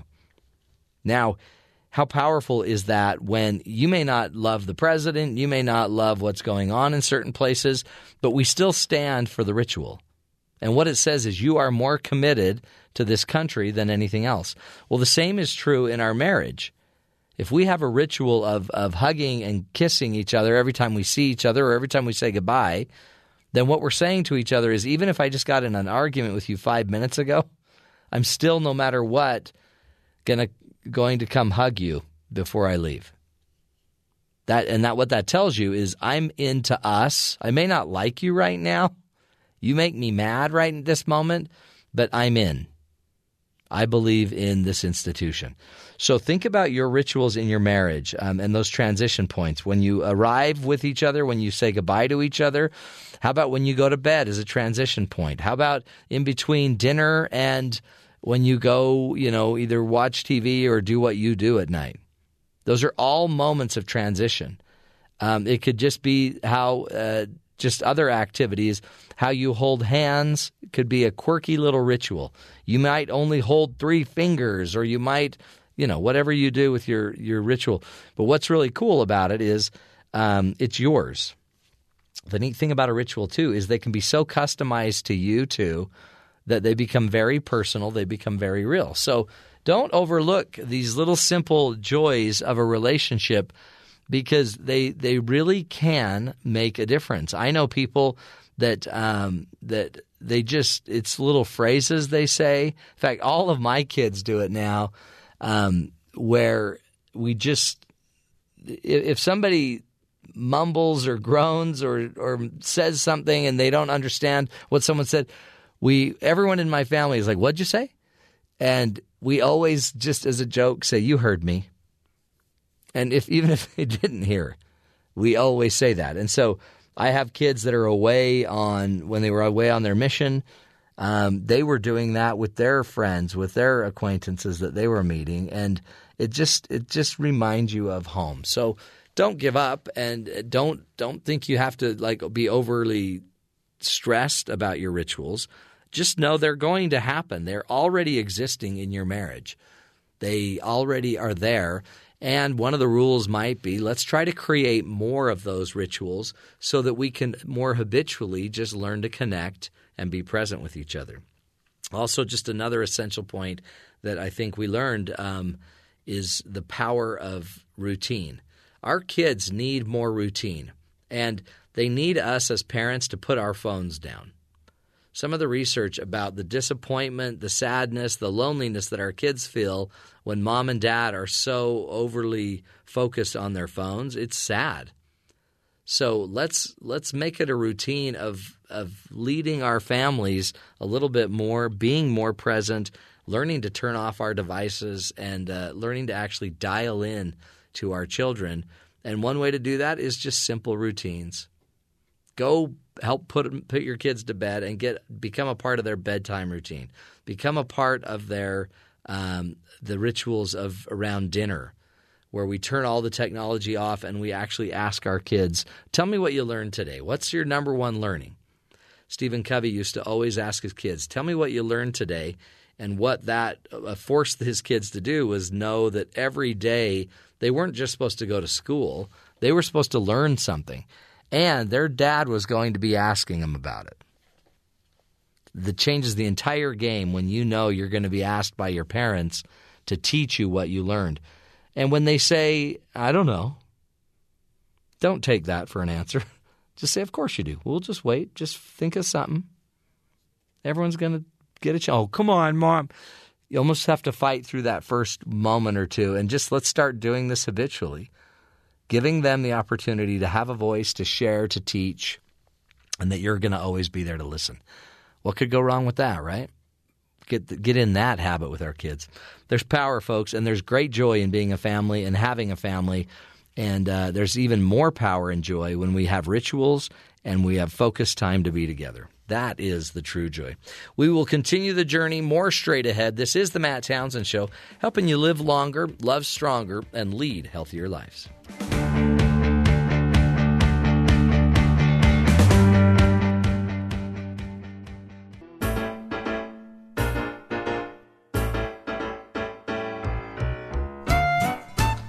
Welcome back, friends. Yes, it is time to go now to the MT news headlines with Jeff Simpson. What else you got for us, Jeffrey? You know, it's always a good idea to pay contractors, especially if these people are being paid to remove trash for you. Yeah. Yeah, So- you got to pay them. Yeah. So, um, Eddie Barbie and Dan Harrison were tasked with picking up uh, a huge pile of garbage in East Yorkshire, England.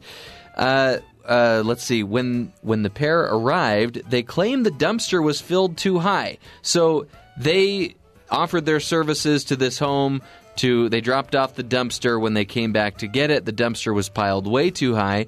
So uh, they tipped the entire load into the customer's front garden. Real? Does that seem fair to you? Uh, no. Okay, well, listen to this. Eddie said, We gave the customer three weeks to pay for overloading the skip. 15 tons was in the skip and would have been too heavy for me to carry on the road. It's my license at the end of the day. They pulled the we don't understand card. Ah. So I said, Understand this, and tipped the bin, causing no damage. Ah. So when you don't pay your bills, you gotta you you're gonna pay the price in some way or another. In this case, it's you're gonna have to pick up the garbage. You're going, yeah, you pay your bill. Oh yeah, That's what ma- I think Mama used to say that. Pay your bill. yeah. Mama also said there would there were days like this. Yeah, Mama said there would be days like this. always, yeah, Mama always said that. Hey, uh, I guess that's the key to all of this is, and and and by the way, you don't have to be a jerk either. Just But when you don't get paid, I know. you're gonna do something. And small claims court is uh, is it's timely. I mean, it takes a lot of time, and It doesn't It's an inconvenience. yeah, and and it it, doesn't- doesn't always go your way, as some of us have learned the hard way. Yeah. Yes, you did. Well, anyway, we will continue doing what we can to ease your burden, and we won't. We won't just leave a big load of useless stuff for you. It's always going to be good, valuable information. This is the Matt Townsend Show, helping you be the good in the world.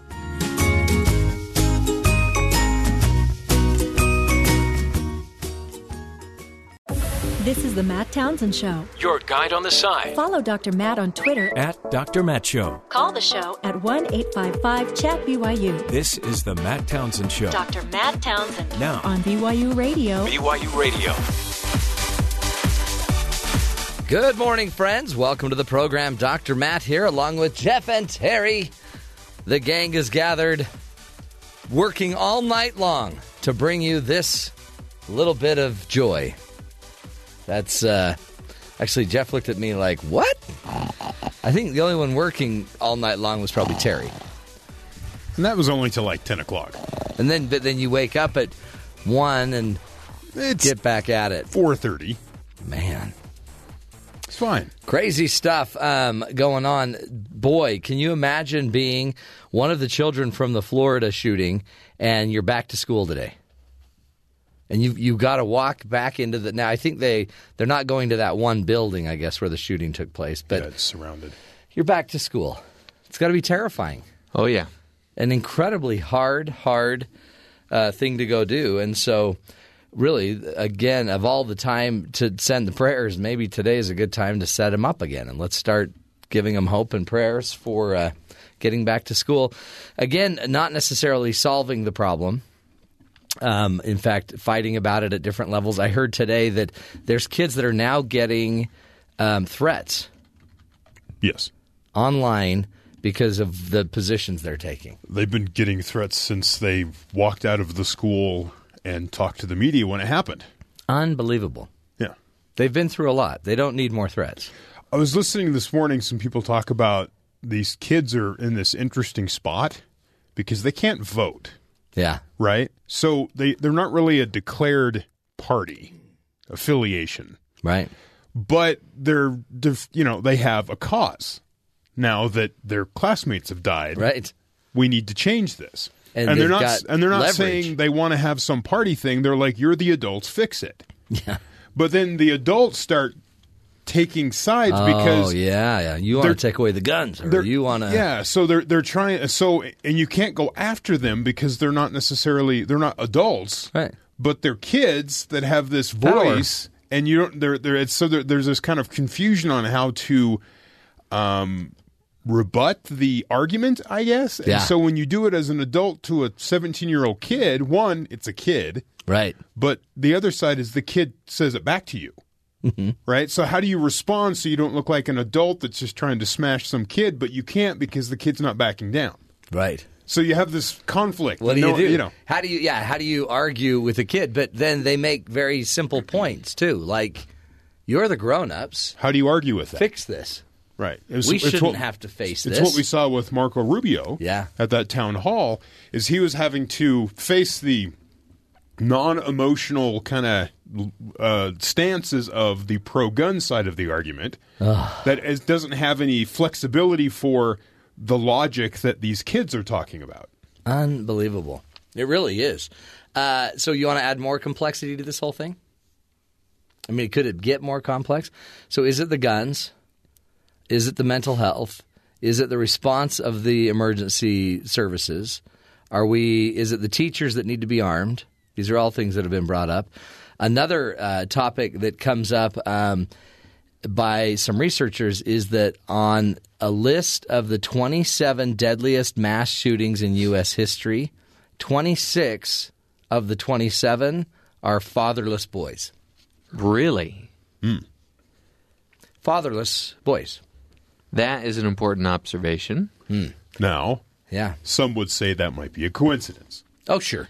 26 out of 27? Sure. It's a I've pretty heard- good I- percentage. I've heard where, where they give similar sort of stats on. So, oh, that's a coincidence. You're These just are drawing the a deadliest conclusion mass and- shootings. Yeah. And so, I mean, I'm sure that there are father children that are Oh, yeah. shooting people as well. But it is an interesting thing that might be telling us there's also a breakdown of the family. Mm-hmm. And by the way, meanwhile, a hashtag Me Too movement's going on, which I would also bet is influenced deeply by a fatherless movement. And and we know that there's a lot of kids being raised without fathers. And then think of the pressure that puts on all the mothers of these homes. And in this situation in Florida, the, the, the shooter was put into the foster system. Yeah. and and then and his then parents even knew how troubled this boy was, right and, and couldn't do anything. yeah, and so it's and it, recently I think there were some changes in his life where the people that were caring for him they, they got moved, Yeah. and so And his mother cha- just died. Right, and so he had the the one person that he connected with is now gone, and that was the, what they feel may have been a trigger that led to his action. Though he may have, well, not may. Uh, they're arguing. This is the the the Broward County Sheriff yesterday was arguing with CNN. CNN says there were 49 incidences with this the shooter and his brother since like 2008. Wow. And the sher- 49? yeah, and the sheriff's like, no, it was only 23.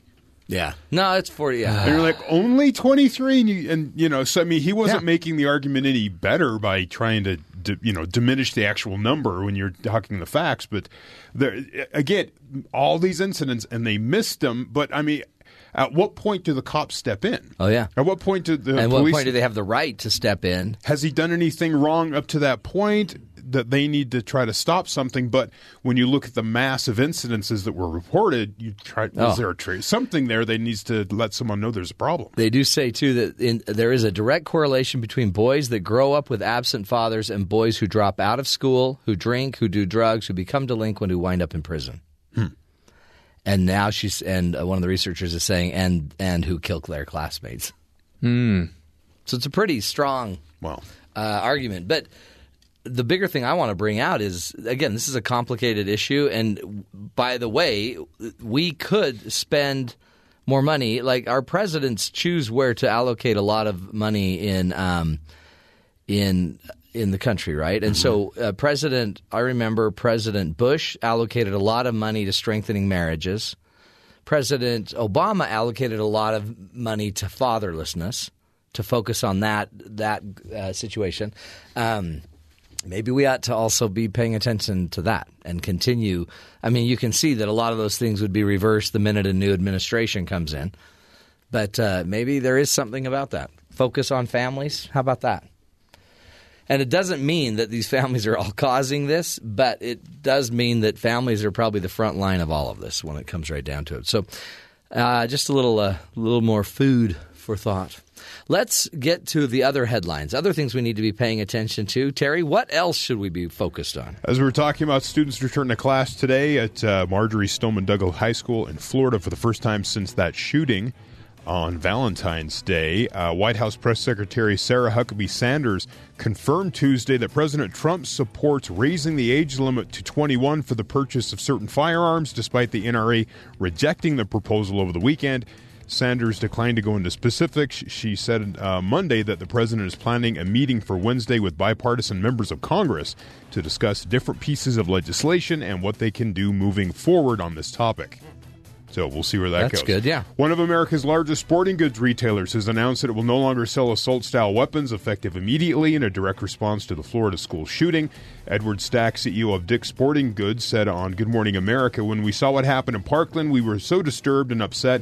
We love these kids and their rallying cry. Enough is enough. It got us to, uh, at Dick's, which has more than 600 stores across the U.S., also announced it will no longer sell high capacity magazines or any gun to anyone under 21, regardless of what the local laws are. Wow, that's, That's cool. huge. Yeah. They uh, confirmed the companies uh, they actually sold one of the guns to the shooter last November, not the one he used in the shooting, but he had like seven or eight of these rifles. Oh, wow. So they uh, they don't want that to be uh, something that they're connected with in Yeah. the future, and they you know reassessing how they do business. The CEO said he expects a backlash against the decision, but added, "If the kids in Parkland are being brave enough to stand up and do this, we can be brave enough to stand up with them."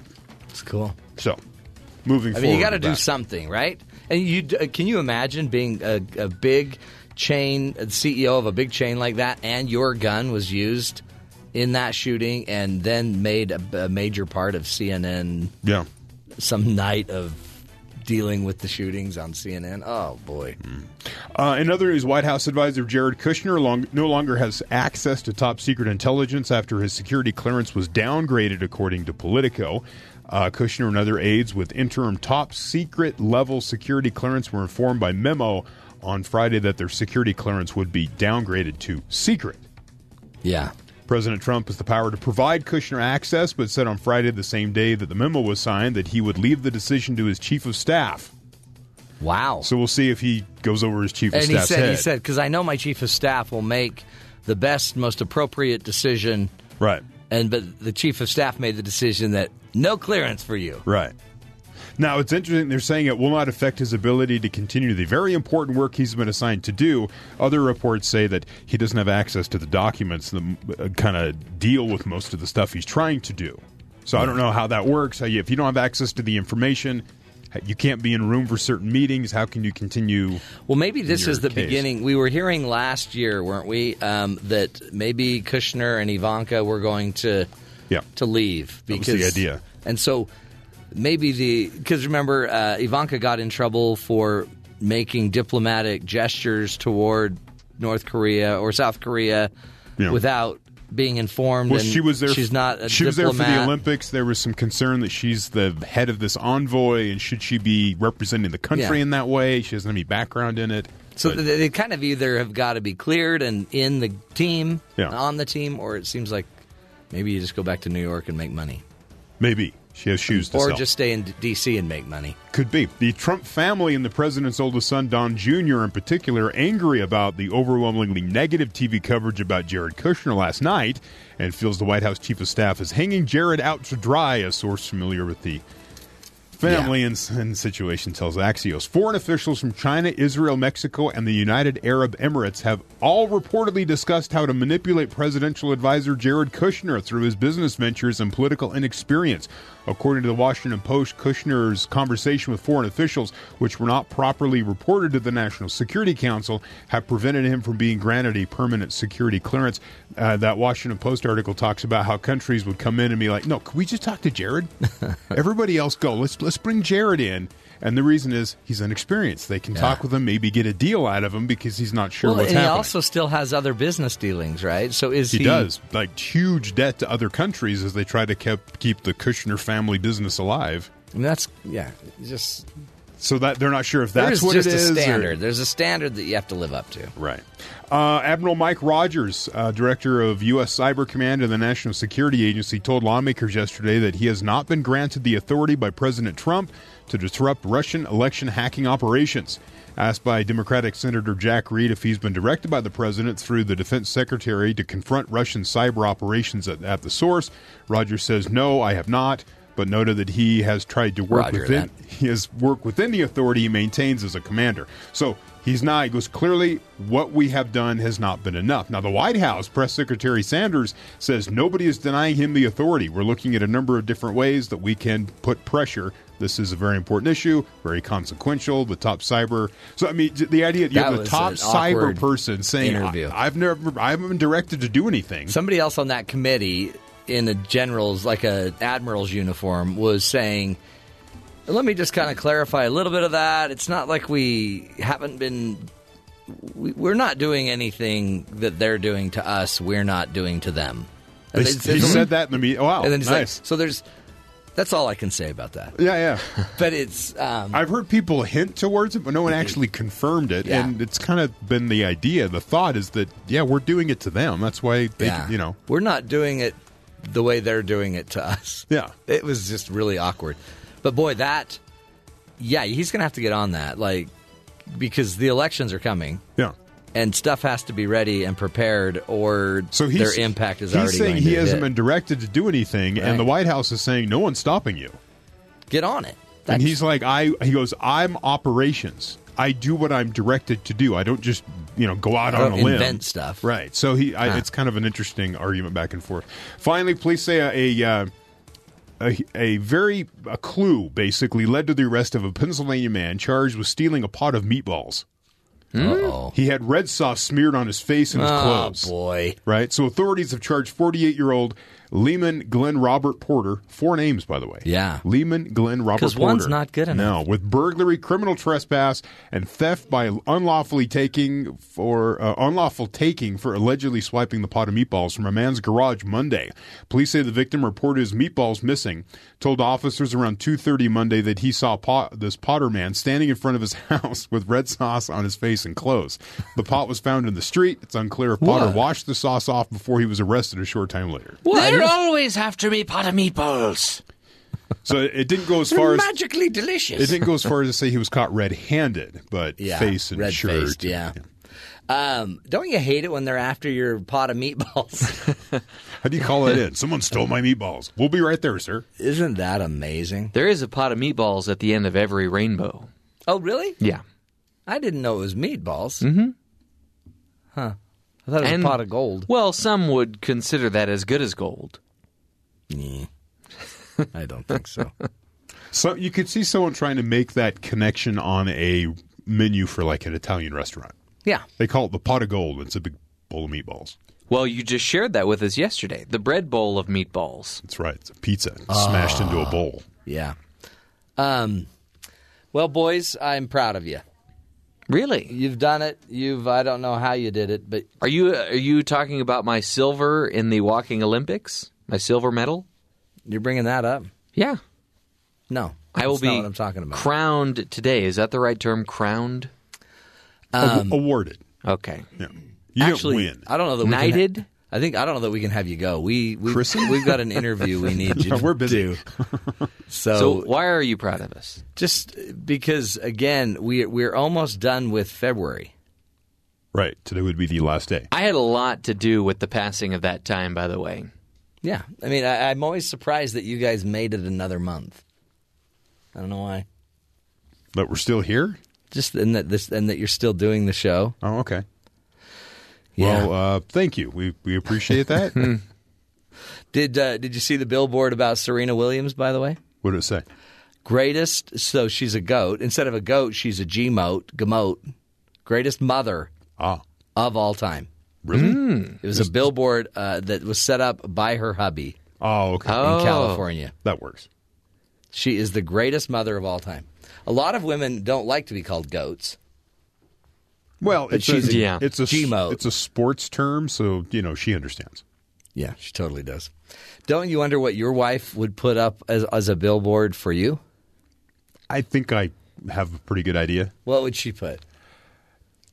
I don't know the exact wording, Yeah. but it would be one of those sort of sideways compliments Yeah. where it's kind of maybe a little condescending, like eh, Yeah. patting you on the head sort of thing. But Yeah. yeah, I mean, you did a good job. Like, hey, greatest non ruiner of My dinner. right. yeah. Mine would probably say, "This billboard will stay up until my husband cleans his side of the bed There you go. or his bedside table." Yeah, I was opening. what are you doing in your side of the bed? There's crackers and wrappers, some uh, plate of meatballs. Nach- of yeah. course, it's nachos. Oh, that's true. Don't Yeah. bring those up. I'm sorry, but you know that's what he's eating in bed. So there's If I not not only crumbs but cheese sauce. Maybe if I can make gross. my my last diet bet game this weekend, maybe that's what I'll get. It's a plate of nachos, and I'll eat it in bed. Oh wow, somebody's planning a big weekend. It's gonna get messy. Well, I think you're all goats. That's good. That's good stuff. And uh, that's kind of nice. How would you like to just be driving down some street in California and all of a sudden you see your big face on the billboard holding your baby? Serena Williams, the G-Mote, greatest mother of all time. Now, I'm sure there's a million women out there saying, What? What about me? All right, we'll continue the journey. Up next, we're going to be talking about how this year's severe flu epidemic has exposed a serious flaw in our medical uh, system. Powerful uh, little problem we got that we'll be having to fix, I think, very quickly. This is the Matt Townsend Show.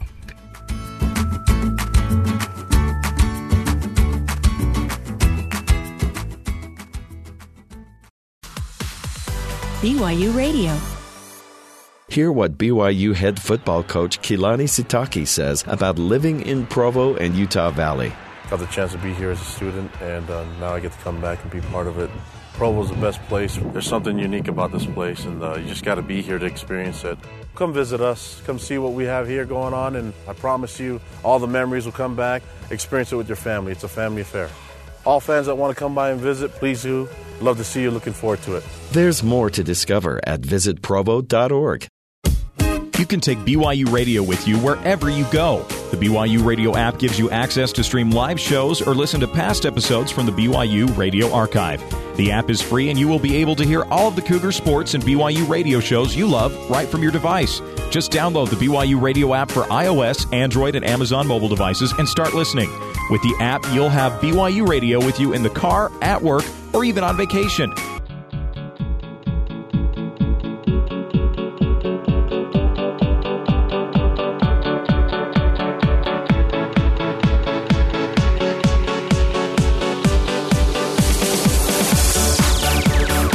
Welcome back, friends, to the Matt Townsend Show. Did you know that the United States IV, so intravenous saline solution, comes mainly from Puerto Rico? But after the hurricane in Puerto Rico, our supplies were running short, right? Which wouldn't seem like that big of a deal, except for the fact that a certain IV saline solution is critical and necessary for some of the worst flu um, patients. Those patients need a lot of saline uh, in order to also put other drugs into their system and, and to help them heal and get better. So it uh, it actually had this weird convergence of of problems that came down the pike this year. We had a major flu outbreak where remember we talked about it on the show. I think like four thousand people were dying. I think a week in that outbreak. I don't know what the numbers are now, but we also had a hurricane in Puerto Rico, where one of our number one providers of the saline solution um, is is is doing and, and, making all of the saline. So here to speak with us a little bit about the problem that that created is Morten Wendelbo, who is a research fellow at the Scowcroft Institute of International Affairs and. Um, also a faculty member at Texas A&M University. He's going to walk us through how this crazy little weird scenario actually exposed a serious flaw in our medical system. Uh, Morten, thank you so much for being with us today. Morning, Matt. Thank you for having me. It it seems like this this was a, a really crazy kind of once in maybe every a decade event. Is was it was this a weird experience that we found this error in our in our medical system, or is this something we could expect more of in the future? Um, I, I, unfortunately, I, I, think we can expect a lot more of it in the future, um, uh, and, and, we can get to just why that is in, in a little bit. Yeah. But, um, the the the thing is, we've known for a long, long time that this was an issue.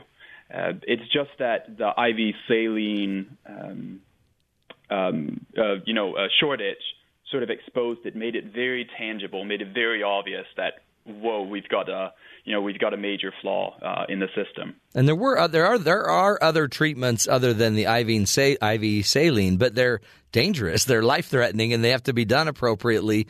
And um, uh, so, I guess talk to us about what you see the real problem is and and what uh, kind of this movement I, one of the ideas I guess is globalization how globalization impacts and is impacting our our own you know medical system yeah, it's almost fully a consequence of globalization. So, globalization, uh, for a number of different reasons, means that a lot of pieces of production gets moved abroad, uh, typically because it's a lot cheaper to produce basically anything uh, in in a country uh, abroad, or in in the case of IV saline, not abroad, but in a U.S. territory um, in Puerto Rico, where the minimum wage is significantly lower than it is here, and so on.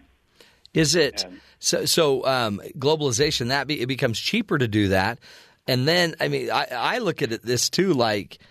Um, I mean, there's companies making a lot of money on this, but it, it doesn't seem like they're necessarily watching everything as closely as maybe they need to be. Absolutely. I, I think part of the solution to this problem is, is companies. Companies need to look ahead when they are producing critical goods, and IV saline is a critical good, and we have, you know, um, a few hundred medications that we would consider critical goods. Coal and and other fossil fuels are critical goods in the time of disaster. We need to have the companies that produce and supply these understand their supply chains well enough to know that if part of their supply chain breaks down, if there's a hurricane that shuts down their production, they need to warn the authorities that they won't be able to deliver on time. Mm. And think about that, like business wise, that's bad business, right? Sometimes you don't want to let everybody know about certain shortages. But one of the problems that's also uh, happening, it seems like, that these same businesses are also buying into this uh, this approach to organizing their um, inventory that's called just in time shipment. So instead of having you know a lot of saline on back storage and produce a lot that then may not be able to be sold, they're actually producing it just in time and shipping it out and getting it out just almost as every store needs it. And that's actually a brilliant plan until there's a hurricane and a flu epidemic that starts to hit. Yeah, and, and the reason why companies do that is because it's a lot cheaper and they can produce according to demand. And it means we don't have to have expensive storage anywhere. So um, for some medications and for IV saline as well, we do have storages of IV saline. So it's not that if we don't have deliveries tomorrow, we will run out. Um, it's just that if we can't deliver for weeks and weeks, then we're going to start running out. But the reason why they do it, think about a company like Amazon, and Amazon is sort of the the poster child for just in time. Storage is very expensive, so sellers who sell through Amazon pay per the cubic foot oh, wow. for storage yeah. at uh, Amazon warehouses, and it's expensive. So you want the goods to be in the warehouse just long enough that it could be turned around and be sent off again to the customer.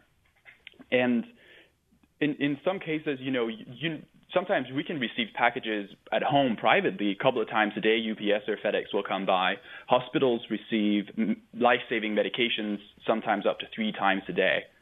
And it's because so many goods move so fast and are delivered just in time. Uh, because it's so much cheaper not to store uh, not to store large uh, shares of them. And so it, it makes sense business wise um, but it may not make sense to the overall health of the country to have um, to have these potential downtimes.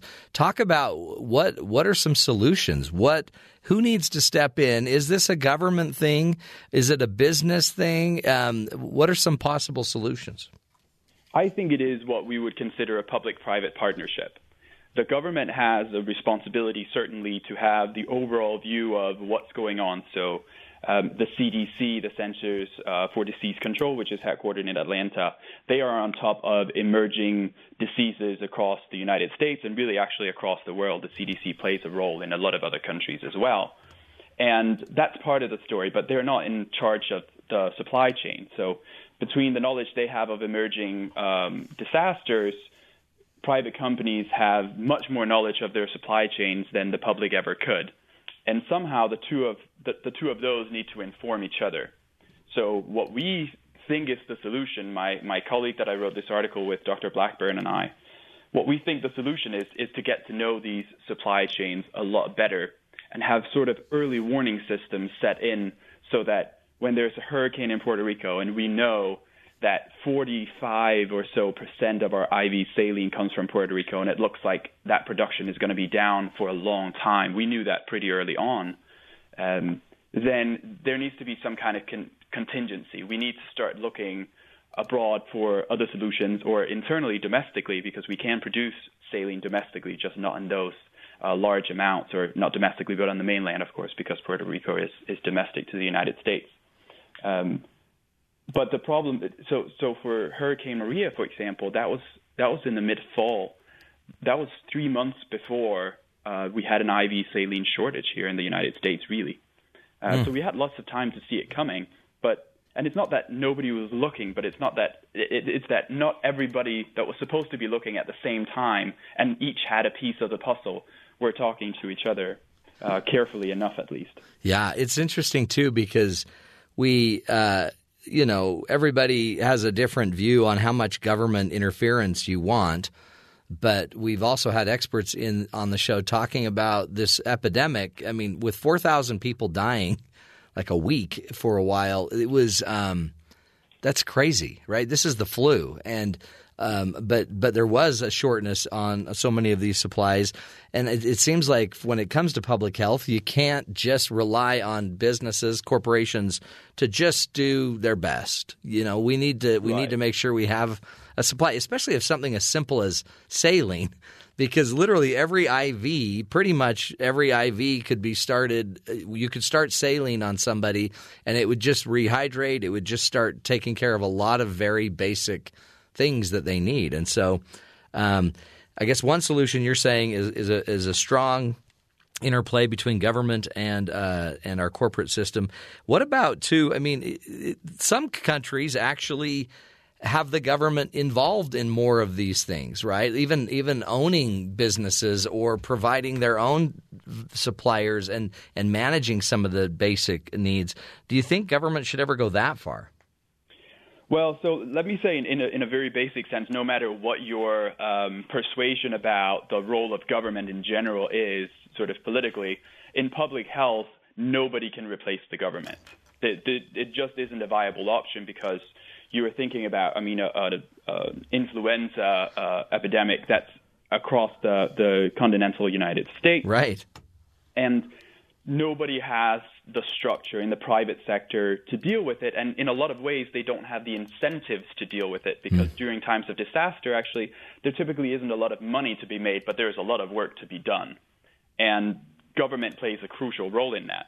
Now, government outright getting involved in the production, that's an interesting question. And one, I, I think that veers very, that very easily veers over into sort of um, ethical or ideological questions there, there is a role for government in a few cases to um, support production. So, here at Texas A&M, for example, we um, built a new um, vac- vaccine factory, let's call it that, it, over the last few years, and it's supported by federal uh, government money. And what it does is it's increasingly enabling us to produce uh, certain types of vaccines very, very quickly. It actually uses tobacco plants Hmm. to produce vaccines. Um, no private enterprise has the funds um, or the incentives to go and spend millions and millions and millions of dollars setting up a factory like this unless there is already um, a demand to respond to. The problem is, of course, once there is a demand, once there is an epidemic, then we don't have time to set it up. So government is crucial. Hmm. But government outright producing it, um, that's a good question. I, I can see a few situations in which you may want government facilities able to produce it, but producing it on a day to day basis for uh, commercial consumption, I think government uh, would have a very hard time competing with uh, with companies on the price point. And you that's could, yeah. You could see like with vaccines, something like that. There, there needs to just be a really strong partnership. But then you also see when we went through our hurricane season, not only Puerto Rico, but Houston, Texas, and Florida, and all of these other places were so impacted by it that. Um, there are other needs, right? I mean, we, then the I guess the Red Cross comes in, but yeah, you make a great point that it's such a massive enterprise that it, yeah, you can't beat government at their ability to move stuff and, and, and have the authority instantly to, to make something happen. What what can we, the rest of us, do to make sure that um, you know we're protected going forward? How do we? I mean, this is kind of a global issue, and this is a a really high level problem. Um, is there anything that we just can do in our own neighborhoods and our own lives to make sure we're protected? Well, yes. the The first thing is to uh, is to get vaccinated. And uh, so, when it comes to the flu, for example, there are things we can't get vaccinated for, but um, for influenza, we can. And part of the reason why this year the influenza uh, outbreak was so large, significantly larger than it was last year, uh, was because it was a strain of the flu that hasn't come up recently. So a lot of people didn't have immunity, and actually, the vaccine this year wasn't geared towards this particular strain. So um, I'm seeing a lot of sort of pushback. You know, well, I got vaccinated, but I got the flu anyway. Yeah, right. Right. I mean, that's true. But one thing to know is that even if the vaccine doesn't prevent you from getting sick, we know now that the vaccine um, makes the symptoms significantly uh, um, better in, in a sense. Like you don't get as sick. Right. Um, you're much less likely to get life threatening symptoms from it and so on. Um, and so there is this, unfortunately, this movement against vaccinations, particularly in the United States and in, in Northern and Western Europe, that really isn't quite warranted. And when you look at just what happened this year, I can see, well, why? What's the point of getting the flu vaccine? Because I got sick anyway, even though I got it. And there are lots of people who didn't get the vaccine who didn't get sick. Um, but it's a little bit, it's a little bit like the lottery in that sense. Like you see somebody win it, you're more likely to play it. But if nobody around you wins the lottery, you're, more, you're less likely to play it. Well, we can't, at our individual level, see the movements of influenza or diseases or global crises. Um, you, you have to trust in vaccinations and that there are thousands of medical professionals around the United States and the world who are dedicated to making sure that we are the best protected as we can. And they all, almost entirely unanimously, um, propose that we get the vaccinations, not just for the influenza, but for, for other diseases as well. So true, and uh, we also, you know, that's we we need to do it together, and that makes overall health for all of us better. The more of us are involved in that, the more of us that are doing that. So, Morten, thank you so much. Morten Wendelbo is his name. Again, he is a research fellow at the Scowcroft Institute of International Affairs and a faculty member at Texas A&M University. His research focuses on disaster preparedness and response, domestic and international uh, uh, disasters as well, and we appreciate his uh, his time and his his interesting insight into that. So, do what you can do, right? I mean, I do know people that in their 24 hour kits they do have some medical supplies. I even know people that have saline solution and saline IVs, but they also know how to give those IVs. Um, so, don't think you know you just only have to depend on the government, but the government could be better at it. All of us can be better at, at preparing and, and making our lives a little bit safer. This is the Matt Townsend Show. We're doing what we can to help you be the good in the world.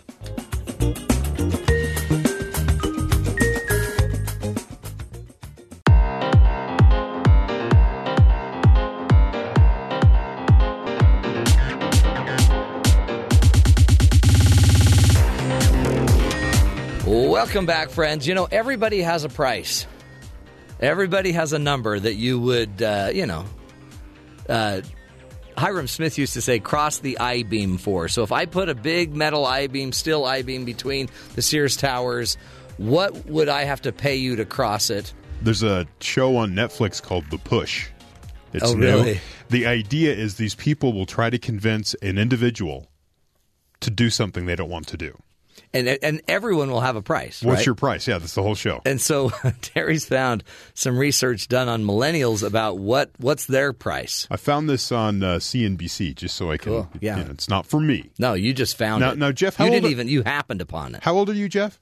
I'm 34. He's a millennial. okay, About to well- be 35. Well, yeah, I don't know. It doesn't really help much. Uh, though they're uh, sometimes labeled as lazy and entitled, millennials are actually making significant sacrifices in order to get ahead in their careers, taking on piles of student debt, living at home. And uh, for uh, for what foregoing getting a place of their own are just a few of the ways millennial generation are trying to make ends meet, save money, plan for the future. Yeah. So it says when financial services company Comet surveyed uh, 364 single employed uh, millennials without children, so single employed millennials without children, they found that the relationship were another area 20 to 36 year olds. He's a millennial. He's a were willing to cut back. In fact, 41% said they would end a relationship for a promotion. Really? 41% would end a relationship. Four out of ten millennials would say they would end a relationship if it would get them a promotion. Yeah. Wow. Millennials are so focused on career advancement that respondents admitted that they would be willing to stay single for 11 years, delay marriage for seven years, and put off having kids for eight if it meant getting ahead at work. Really? So big life I choices. didn't, why I, did, I didn't know millennials were that that into getting promoted. Yeah. They would they would go 11 years without Stay single for 11, delay marriage for seven, and put off kids for eight. Wow. Hmm. But a lot of that just happens without, you know, hoping for it. Right, but they're, Just they- happens. They would Yeah. say they'd make a logical choice. They'd make a That's just- interesting. They would make a choice. This is what my plan is for the future. But a willingness to sacrifice for their career does not mean millennials won't compromise. A whopping 86% of respondents said they would move to another city if their beloved was offered a better job. Really? 86% would move. But but the funny thing is apparently most of them don't have a beloved. I think one of I think They're all waiting to get a better job first. I think when interviewed, one of them said, "I wasn't even planning on moving out of my mom's house for ten years." When it comes to getting a raise, millennials were similarly willing to sacrifice. Almost a third said they would end a relationship for a raise. These workers, on average, said that thirty six a thirty six thousand dollar raise would convince them to put off having a relationship. Really? 3000 a month. And you're like, I'm done with you. So when I read this to my wife last night, she went, "Huh."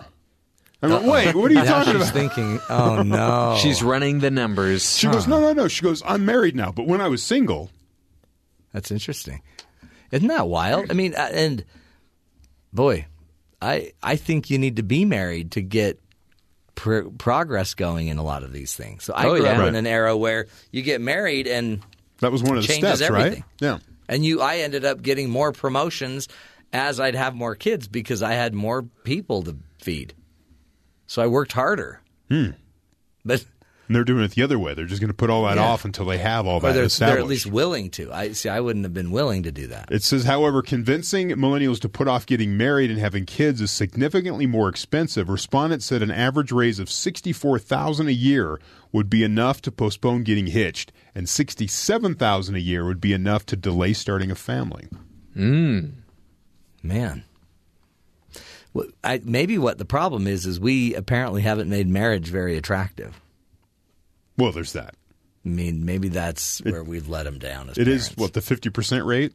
Yeah. for divorce, so it seems kind of trivial at here's, times. Here's, I think, the, one of the dilemmas with the millennials is their parents are sitting there saying, no, no, no, no, no. Do not get married until you have a good job. Mm-hmm. So it might be the parents' fault that the millennials are thinking like this, right? Like, don't get married until So because a lot of them are saying that. Don't get married till you have your degree. Don't get married till you have a good job, till you're established. Right. Their parents have probably maybe they had struggles. Yeah. And they don't see the benefit of the struggles. They don't want their kids to have a struggle, and they really want them out of their house. that would probably be a bigger thing because I mean, if you're living in the mom in mom's house, Yeah. with the current job you have, and then you get married, does, does, Yeah. does the couple just move into the basement? That's kind of Mom, weird. I'm in love with Timmy, and I think we're going to. No, shush.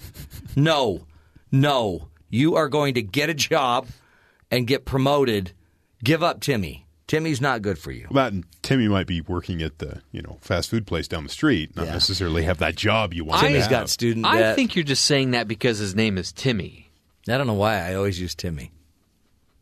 I used to use Jeff, and then you when you joined the show, I couldn't use it anymore. But Timmy's again- have other jobs other than fast food clerk. Yeah. But again, according to this financial services company, they define a millennial as right now being between the ages of 20 and 36. Yeah, Jeff's age. Which means if you're within those those parameters, you will never escape that label. You will always be a millennial. Wow. We have a lot of millennials in the audience today. Yeah. Yeah. Well, we trend younger on this show. But I am glad that we finally have solidified the fact that Jeffrey is a millennial. You're wrong. He always says he's a zennial. Yeah. He's trying to join the group I'm in, Mm-hmm. and it's just not working. Wrong. He's just too young. He's too. What is it? Inexperienced? Yeah. Kind of that. Wrong. Youthful. Yeah. Making bad decisions, taking on unnecessary debt. So much fun. See, we're helping you not only understand millennials, we're helping you put a label on an entire generation. and now we know. I'm X generation, Terry Zenial, and Jeffrey Millennial. We'll take a break. This is the Matt Townsend Show. We'll continue to uh, bring you the good in the world right here on BYU Radio.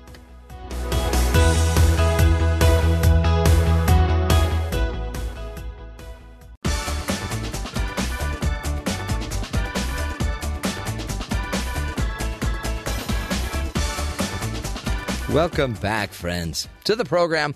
Hey, uh, have you ever pulled up to a red light and just had to sit there and sit there, you know, maybe at night and nobody's there? Yeah. Maddening. Well, apparently in Utah, they're creating a new law that might change some of that. So, uh, lawmakers considering giving Utah drivers a green light to run red lights at times of extremely low travel when no other cars are present after coming to a full stop. So, treated as a stop sign. That is great. The Safe on Red bill, not the Run a Red Light bill. They're making clear that's the name of it here. So they're uh, they're pushing forward with this. There's been they have a couple incidents here where people sat there. He goes, I decided to run the red light even though nobody was there. The police officer saw him and gave him a ticket. He fought it in court, but the judge told him there is a no common sense there is no common sense measure to this law. You ran a red light. So you get the ticket and pay the fine. He said, "If you don't like it, I suggest you get with your representative." So he did. Good for him. The citizens out there doing that. Uh, the Department of Transportation is opposed to the bill. Says we're concerned about telling people it's okay to go through a red light. Um, sh- uh, the spokesperson adds that about half of all urban crashes occur at intersections, including 36% of all fatalities. Yeah. And then they start talking about the advanced traffic system. Nobody cares Blah, about the traffic blah. lights. Come on. So they're uh, the the so the House has already approved uh, a bill allowing bicyclists to run red light Yeah. in the state of Utah. Hold on. Why can they do it? Well, they're They're even less protected. and they can treat stop signs as yield signs, Oh, come on. right? So in small intersections, not involving multi-lane roads. Maybe it has something this, to so- do with the poundage. Might be. I mean, a car weighs what, 3,000 pounds? when my first child was born, we had to race across the valley at Ra- well, it's like two o'clock in the morning. Race? Yeah, my wife's water broke. Yeah. at home. No, no, she went into labor for several hours. Didn't know it was labor because first Yeah, child wasn't some- sure yeah, what was going know. on. And then she goes, "I think we better go." And so we, we, you know, and I'm new father, so I'm like heading. I and we ran every red light across the valley. See, It was two o'clock in the morning. I'm like, I don't care. You were fine. Blew right through. Because then, then there was that, that scene where the cop pulls you over and they go, "My wife's Right. pregnant," and he like gives you the the, the escort By the to the hospital. That fire happen. trucks run red lights, and they don't just run a red light; they stop, clear, and then go. They you're not safe if a car's coming. No. I mean, I when I was working on an ambulance in college, I about died in an ambulance because people don't hear you. So you stop at every light still, you clear it, and then with prudence you go. So that's all this law would say But is, is you stop and clear it, and Yeah. then you can go. This is something that could work across the, the nation because there's always times where you stop there and there's nobody there. Maybe there needs to It's be a safe. time Go through. frame, like after midnight, you're allowed to. I don't know. They'll start it some way like that. Well, at least uh, maybe that's progress, but it scares people still. Doing what we can, folks, to uh, give you some hope that you, someday you'll be able to run a red light legally. This is the Matt Townsend Show, helping you uh, live longer, love stronger, and lead healthier, happier lives.